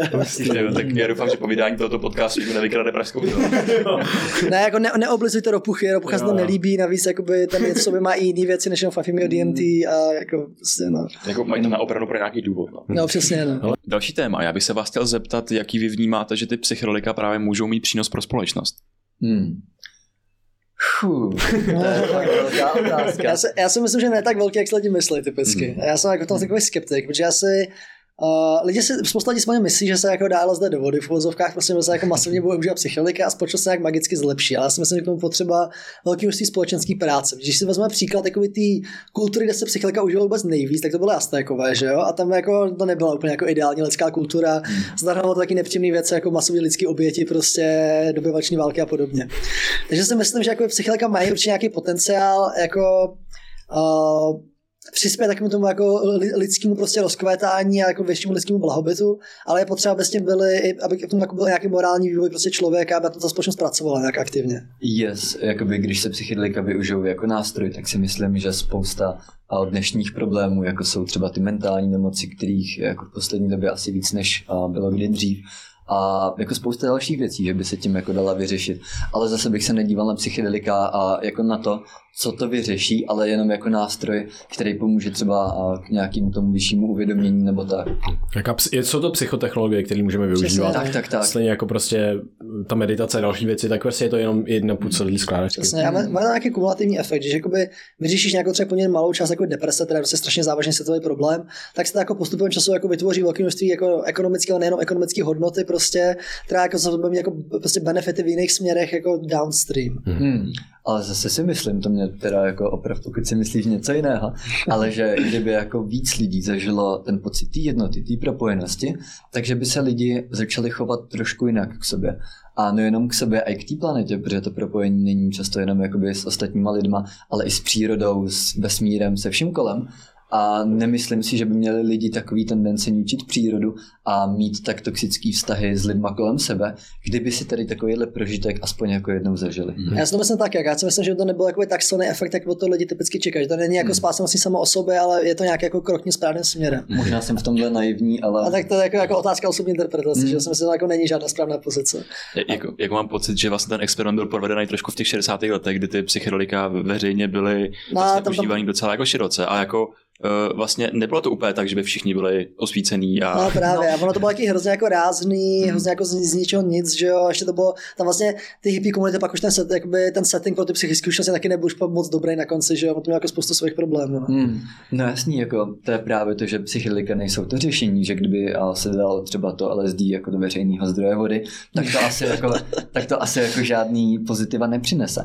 Ale když se ta společnost naučí, že jsou tady jako určitý nástroje, a kterým asi a člověk může zažít a něco, co prostě během svého střízlivého života nezažije a, a společnosti nějak statožní se setem, settingem a těma ostatníma věcma, které jsou k tomu pravému psychedelickému prožitku, který člověka může posunout jako potřeba, takže by to nebyly jako určitě mělo mít. Mm-hmm. By the way, jenom k tomu LSD do vody, nestalo se to náhodou uh, v Americe právě. No, jo, stalo, stalo, jo, jo. Já nevím, jestli to fakt dali do vody, já vím, že tam se nějak jako, že masově jako by tím lidi douzovali. Prostě. Ne, dali to přímo do, přímo, přímo do pitné vody v jednom okay. městečku, kterým bylo, mělo pár tisíc lidí. To je crazy, no, ale no, tak jako, asi to odpovídá tomu, jako, co vím o těch CIA, CIA experimentech prostě z té doby. Jo. Hmm.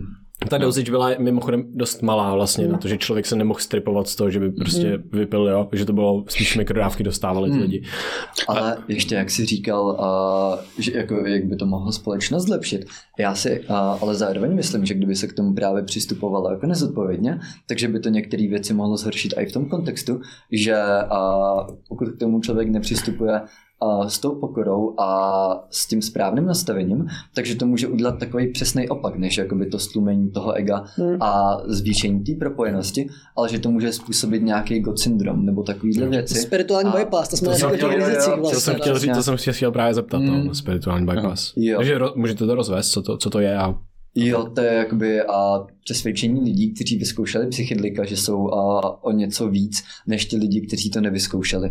A dokonce na to byl nějaký průzkum v US, jestli se jako uh, uživatelé psychedelik myslí, že, uh, že jsou jako o něco lepší než ti, kteří to nevyzkoušeli a ty výsledky byly, že jako hodně z nich si to opravdu jako reálně myslí. Hmm. Takže je to docela jako reálný fenomén. A ono, to takové, ono to má ještě ten rozměr, jako není to jenom při užívání psychedelik, samozřejmě může mít člověk spirituální bypass, že jakoukoliv jako spirituální disciplínu. A je tam i ten rozměr toho, že člověk má jaký problém prostě, který má pocit, že jakoby vyřešil tím jako skokem k té spiritualitě, kterou právě můžu přivodit třeba ty psychedelika, ale třeba i meditace nebo něco jiného. A pak na místě, aby řešil ten problém, který nadále existuje, tak je to jako překryje jako takovou náplastí, že jo, tou jakoby, tím vlastně jako patologickým druhem spirituality a pak tak ty problémy jaká pokračují zakrytě. No. Mm-hmm. no to jsem, se, to jsem právě chtěl zmínit ten fenomén, který mám pocit, že se jako kolem děje a to je takový jako hledači, ty seekers. Mm-hmm. A takže tady uh, se děje nějaký jako ayahuaskový ceremonie, víceméně tak ve spoustě zemí, jako mm. v mhm. Evropě. A teď máš lidi, kteří jeden týden jedou tady na tu ceremonii, další týden na tu druhou mm. a vlastně ten jejich život je pořád na té cestě za těma psychedelickýma látkama a vlastně měřej nějaký ten svůj úspěch pomocí toho, kolik těch látek měli, jakých zkušeností jako nazbírali, ale jako často tam třeba nevidíš nějakou tu integraci. A třeba hmm. jako výjimky, výjimky, výjimky existují, že jsou lidi, kteří opravdu uh, to někam posouvá jako pravidelně, ale yeah že se to jako děje kolem. Jo, to je docela špatný, když se z těch ayahuaskových ceremonií stávají takové jako atrakce, za kterými prostě jezdí a turisti jenom, aby si to prožili a bez toho kontextu kolem. No. A že fakt jakoby ten kontext, že se pro některé lidi to může stát uh, jako takový hobby, pomo- jako podobně jako když jezdíš lidi na skály, hmm. tak v podobném duchu ty jezdíš brát prostě psychedelika. Hmm. A já si myslím, že to není jako úplně dlouhodobě udržitelný ani pro ty lidi, protože v určitém bodě se jako spálí. Hmm určitě. Právě, no, ta integrace je důležitá prostě. Já jsem se chtěl, já jsem chtěl vlastně, my jsme tady párkrát zmínili jednotu a já jsem se hmm. chtěl vlastně eh, dostat k tomu možná po, popisu té fenomenologie toho, toho vlastně prožitku. Co, co, co to sakra znamená vlastně, co si pod tím člověk uh, může představit. Uh, pod, pod tou jednotou nebo pod tím prožitkem? Pod, tím, pod tou jednotou prožitku té jednoty a potom jsem se chtěl zeptat na prožitek nějakého predeter, predeterminismu, který mi přišel vlastně nějaký dost zajímavý, což jsem sám jako zažil. ta, ta jednota je vlastně, uh, já jsem si to typy, ne vždycky, ale asi ve většině to nastává právě během nějakého jako rozkladu, toho, rozkladu ega nebo rozkladu toho jáství, když člověk má teda pocit jako slije s tím vesmírem, ne, necítí hranice vlastního těla, necítí hranice nějaké jako vlastní identifikace, že má jenom jako pocit, že je stotožněný s tím jako celým kosmem prostě a najednou jakoby Uh, vlastně zmizí, jemu se zdá, že zmizel přeud toho, že nějaká jako jednotlivá bytost, která je oddělená od zbytku kosmu. Samozřejmě, jestli teda to je přeud nebo ne, tak to je jako, jako složitá filozofická otázka, která se nikdo nemá odpověď. Hmm. A ten, ten prožitek je vlastně jako takové, jako by se jenom prostě stal součástí jako většího celku, ale bylo takové něco, co vždycky bylo, vždycky bude a on je jako by od něj dočasně oddělený, když zrovna jakoby sám sebou. Hmm. A je to, že člověku se zahrnuje do toho, že najednou vidí a má své ruce, a stejně tak, jak má své ruce a jsou zahrnutý v tom jeho konceptu jáství a toho konceptu té bytosti, hmm. tak najednou bych mohl mít zahrnutý přesně stejným způsobem třeba ptáka, který je tamhle na, na stromě. A že stejně jak hejbnu tím prstem a tou rukou, tak mám pocit, že hejbu těma věcma, že odletěl pták a já mám hmm. pocit, že já dělám to, co, co se děje vlastně všude. Jo, je, je, to, je, je to jedna z pozic, kterou to může nabíjet. No, hmm. tak můžeme víc druhů, to je jako jedna, z, jedna z těch právě způsobů, jak se může projevovat může to být takový, může to být jako méně intenzivní v tom smyslu, že jakoby máš pocit, že jako jedno se vším, nevnímáš jako třeba to pták jako prodloužení sama sebe, ale spíš jako vnímáš jako takovou jakoby, jako spirituální jednotu s ním v podstatě, hmm. ale může to být právě jako ty hodně silný pocit, máš jako pocit, že jako úplně jako jeden s ním, jako si jeden s tou stěnou, prostě a tím nebem, tím odletí a hvězdama daleko ve vesmíru a všem ostatním. No. Hmm. Hmm. Potom jako další takový uh, zajímavý jako způsob pocitování té jednoty, to se teda za mě stává spíš jako na vysokých dávkách disociativ než na psychedelikách, ale a sjednocení jakoby s hmotou.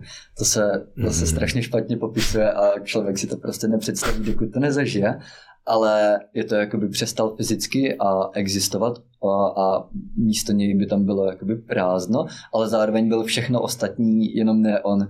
A Uh, OK, jistý, jistý. Na tom si vykloubím mozek, jenom se to snažím popsat. Mně se líbí ty pojmy, uh, to myslím, že Jeden je od, Dahy, od druhý je od našeho oblíbeného Johna Vervekýho a to je nějaký spolubytí, že hmm. vlastně to hmm. člověku projeví nějaké jako spolubytí a obecně nějakou spoluúčastnickou povahu bytí, že potom jdeš tím světem a už ne, ne vyloženě, že z hmm. toho vnímáš jenom, OK, já jsem tady vlastně ten, ten výstup, ten nejdůležitější, to by ten vrcholek té evoluce, ale že vlastně vnímáš ten strom, stavuješ mm-hmm. se k těm ostatním živočichům i k tomu fucking hrníčku. Takže hej, to je hrozně hustý, že jako lidstvo tady to má nějakou historii, že jsme něco vytvořili, já prostě tady nemusím si lejt vodu do chřtánu jako přímo ze zdroje nebo něco takového. Mm. že vlastně jako vše, že všechno, co tady my děláme, tohle se, ten moment, hrozně hustý, je výsledkem toho, že tady někdo udělal nějaký vědecký objev, my na, yes. na základě toho vytváříme čipy, zaznamenáme zvuk, přinášíme ho do mozku dalších lidí, kteří ho teď poslouchají. Hmm. Pravděpodobně tyhle slova posloucháte s dalšíma 8 tisícima lidí. Yes. Jo. A tohle, nebo 20. Nebo 20. A to je, to je psychedelický, jako za mě. Mm-hmm. Jo, no už jenom jako to uvědomění, že všechno souvisí se vším, což asi jde jako docela objektivně vzi, jako říct, tak už jenom tady tohle uvědomění jako je takovým svým způsobem jako pocit jednoty. Já tak kosmos je obecně jako taková hodně psychická záležitost, že člověk No no nepotřebuje právě. jako drogy, Jo, když se jo, zamyslí nad tím, co je přesně. vlastně vesmír, tak Jo. jako dost jako zvláštní. No že? právě existence samotná je vlastně dost psychedelická. Přesně, Ale no. znám fakt málo lidí, kteří by se nad tím zamysleli, aniž by si ty drogy dali. Jo. A já jsem nad tím to je jako největší zábava zamýšlet se nad vesmírem jako takovým souhlasím. a prostě je to úplně famózní. A co je na tom strašně zajímavé, tak už Gregory Basin popisuje prostě v 60. 70. letech to, že tenhle ten typ prožitku je trošičku přesnější a vyhýbá se některým epistemologickým chybám, hmm. chybám našeho poznávání, který děláme typicky, kdy se tak nějak odcizujeme a myslíme si, že to je já versus ten svět hmm. a přitom vlastně ten přesnější trošičku, eh, přesnější vnímání argumentuje a já s tím souhlasím, je, že vlastně ta hranice mezi já a světem je dost arbitrární, hmm. dost splývá, hmm. protože přece jenom vy teďka dost tvoříte mě, já dost tvořím No, vás přesně. a tak dále a, a nejdeme, nejdeme rozdělit a mě tvoří tahle místnost, protože kdybych tady nebyla, zase je to, je to typ skafandru, že jo? Já bych hmm. musel mít jinak prostě bundu a tak, kdybych umřel, protože moje homestáza by nevydržel tak dlouho v takové zimě a tak dále. Hmm. Jako uh, Jo. zajímavé věci, které vlastně jsou jenom tím, že prožíváme realitu.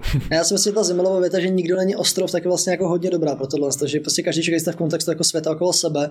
A mě vlastně ještě napadá jako jedna pozice, to jako ta jednota nabývá poměrně často a to je prožitek takzvaného otevřeného individualismu, kdy člověk má jenom jako pocit, že Uh, jakoby to, to jeho jáství, ty mají zažíváte jako ta jeho jednotlivá identita, tak vlastně není jakoby to, co je ve skutečnosti. A ve skutečnosti on je nějaký subjekt, který ale všema jakoby živýma tvorama a často je třeba veškerou hmotou zároveň. To je jako strašně typický psychický prožitek. Mm. A že on, když normálně žije svůj život, tak jakoby vidí jenom jakoby malou výseč z toho, to jako, když bych já teďka prostě strčil prostě do vody a viděl bych jenom špičku toho prostě neviděl tu bytost za ním hmm. a měl bych teďka prostě jakoby vedle sebe, tak bych viděl, že tam jako pět bytostí jako samostatně a ve skutečnosti jsou spojitý. A nechci jakoby to soudit, jako, že nějak, jestli to tak jako ontologické nebo není, to jako mi nenáleží a hmm. vlastně ani není rozhodnutelný, ale je to jako častý prožitek, právě ten pocit jakoby tý, jako individuální jako vlastně spoj, spojitosti se všem ostatními bytostmi. Yes, yes, yes, a to je právě hustý uvědomění, který z toho taky plyne, že když uh, jsme nějak jako ve společnosti, tak už nejsme vlastně jednotlivý entity jenom my, ale všechny ty sociální skupiny jsou takový větší entity. Každá jakoby firma, každý združení, každá jakoby parta přátel tvoří vlastní jakoby autonomní entitu v celý, uh, v celý uh, v celém tom společenství těch entit, který takhle ti jednotlivci jakoby jenom spolu tvoří. Yeah. Hmm. Připadá famózní, jako běžte studovat biologii a to vám způsobí psychedelický prožitek. Všechno budete vnímat v kontextu jako no. organismu a pak se podíváte na raketku a řeknete si do hajzlu, co to... A já nevím, když, se- když se podíváš pak jako sám na sebe, zjistíš, že prostě v tobě je obrovský množství nějakých buněk, které jako dělají nějaké činnosti samé o sobě, vlastně taky jsou svým způsobem jako samostatný tvorové, ale dohromady vytváří tebe. Aha. Část z nich ani není jako součást tvého těla, ale jsou to nějaké mikroby, které to stejně ale plní funkce, bez kterých nemůžeš žít ani vlastně. Jo. To je strašně zvláštní, jako, jako ekosystém, že jo, který se ale považuje za jako jednotlivce. Že? Ale bez tak jsme všichni vlastně takový jako vozítko pro DNA, který stopuje vesmírem. A je hustý, že to, že zmínil tu entitu a mě vždycky baví konverzace, vlastně, že ne, nedávat to někam, že spole, jako, mm, jako, že nějaká firma nebo něco takového, ale vlastně jako do té přímo do té konverzace tady a teď, že vlastně vždycky, když jdeš do interakce s dalším člověkem, tak tvoříš další entitu, která jo, emerguje jasně. v rámci té interakce, že jo? Jasný, jasný. A to je prostě bizár, protože já se ztrácím v té konverzaci a jsem vlastně jako obsahuju všech vás tři dohromady a sám sebe a vy každý z vás to máte taky, Jasně. že jo? Hmm. A je to nevyhnutelné. A to je prostě famózní. A takhle, když najednou chodíš do konverzací, tak prostě trošičku se ztratit v konverzaci je vlastně to nejpříjemnější a nejkrásnější, co se může stát, protože ty začínáš splývat s tím okolím a s tím vesmírem kolem. Že máš vlastně psychedelický prožitek jenom na základě konverzace. No ale ono je to vlastně doslova psychický prožitek, protože to je jakoby ten stav toho flow, že jo, který je v konverzaci vlastně plně snadno dosažitelný, tak je jako farmakologi- je farmakologicky, ale neurologicky velmi podobný vlastně tomu prožitku ztráty toho ega, který je psychedelický. Přesně. No, jasně. Jako přes, přesahuješ sám sebe, že jo? A No, no. tady vytváříš nějakou sdílenou ramku a se líbí zase klišečkový citátek a to je, že celek je víc než součet jeho částí. Hmm. Díky tomu, co vlastně emerguje z toho. Přesně. Já bych rád se vrátil k nějakým ještě praktickým věcem, k nějaký Mhm. harm reduction. A to je špatný uh, prostě spirituální prožitek, psychedelický prožitek, kam člověk se může obrátit. Mně napadá Vančura a Mhm. jeho, já se netočně nepamatuju, jak se to jmenuje. Pamatuje se, jak se jmenuje to centrum? Diabázis? Diabázis, jo. Diabázis, centrum, kam člověk se může obrátit, Mhm. když je náročný psychedelický prožitek, aby to mohl zpracovat a přesně po- potřebujeme instituce, kam se můžeme obrátit, nebo systémy, hmm. abychom nebyli, neměli pocit, že jsme tabuizovaný, aby jsme... Hmm. U tohohle bych možná jenom zmínil, že máme jako super Discord, kde je to jako fakt hodně safe space a fakt jako hmm. hodně otevřený, co se týče toho, co tam ti lidi jako můžou sdílet. A nevím, jako znáš nějakou takovouhle komunitu, kromě no, našeho ne, Discordu, která by takovou Komunitu nevím, ale třeba Psion nabízí integrační sezení vyloženě, kde hmm. jsou terapeuti ty všichni, nebo nevím, úplně všichni, ale velká část z nich má nějaké zkušenosti uh, s psychickým prožitkem, protože musí mít, protože člověk ji dostane v rámci jako výcviku, aby se stal psychickým terapeutem. A takže ty jako rozhodně nesoudějí, vzhledem k tomu, že mají také zkušenosti a má jakoby velkou praxi ve vedení lidí, jak vlastně integrovat správně a jak se jako vyhnout nějakému jako utrpení důsledku těžké zkušenosti, takže to bych mm. taky doporučil. Mm. Super. To je potom možná ještě a, takový, a taková věc k zamyšlení, že vlastně jako není nic jako bad tripy, jakože jo, některé tripy můžou být fakt jako děsivý a tak, ale a to, co z toho jako potom udělá bad trip, je nedostatek integrace. Jinak bych tomu hmm. jako říkal náročná psychologická zkušenost, Přesně. protože i ten nejhorší bad trip může mít jako fakt krásný konec, když to člověk dobře zaintegruje. Hmm. Já to slovo bad trip vlastně nemám rád, protože hmm. mu to hmm. jako, už to jako do toho dává to, že to je špatný, ale oni ty nepříjemné nebo obtížné zkušenosti bývají ty nejpříjemnější často, protože tam se projeví nějaký to jako trauma nebo nějaká ta potíž a najednou je vynesena na světlo, člověk s ní najednou může začít pracovat. Přesně. To je hrozně důležitá informace teď, co jste řekli. A zároveň to ukazuje i na to riziko nějakého primingu před nastavení. Mm. Že když víš, že existuje bad trip, samozřejmě se no, těm negativům jsme zase evolučně uh, přitahovaný, takže to může mít nějaký vliv na tebe. Super. Mm. Může měnit prostě, jak vnímáme slova ve veřejném prostoru. Druhá věc je, zmínili jsme testování látek, ale nezmínili jsme, kde, kam, kde, kam člověk může jít pro ty testkity, kde se jako koupit, objednat. Pro testkit.eu. Uh, Ještě jednou, prosím. Já, protestkit.eu. Protestkit.eu. Já to potom napíšu, můžeš dát třeba do popisku nebo tak a ti mají za nás jako velice kvalitní testkity za docela dobrou cenu, ale to je jakože z Polska, takže to sem trvá jako fakt chviličku, než to přijde. A my jsme to nějak počítali a to vychází třeba na dvě koruny jako za otestování a ty jedné substance. To je prostě úplně zadarmo. A dvě koruny za vaše duševní zdraví. Přesně tak, jakože já vždycky říkám, že když má člověk na to, aby si kupoval drogy, tak má na to, aby si koupil miligramovou váhu a testkity. Ne, ale neříkáme to, protože my jsme od nich měli nějaký peníze nebo něco. Nebo, jako jo, my jsme s těmi partneři, máme, jakoby, když dáte náš promokód, dostanete slevu a my z toho nic nemáme. To je jenom, že si myslíme, že jsou kvalitní služby. Jaký prostě. promokód? Uh, bude to Check Substance nebo Check Substance 10, nejsem si jistý, který z nich. Check Substance 10, no. Tak jo, upřesníme a, a dáme to do popisku všechno. Tak a tady ještě jednou Vojta a tohle to byl konec první půlky z Checked Substance. Na druhou půlku se můžete těšit už příští týden a budeme se bavit o nepsychedelikách, jako je MDMA, extáze, nootropika, věci, co nám můžou zlepšit naše kognitivní funkce, fungování mozku, o marihuaně, eh, teďka hodně populárním HHC, jeho rizicích, co to vlastně je a tak dále, a taky o stimulantech a, a nikotinu, eh, kávě a dalších věcech. Tak se mějte krásně a příští týden naslyšenou. Brain VR.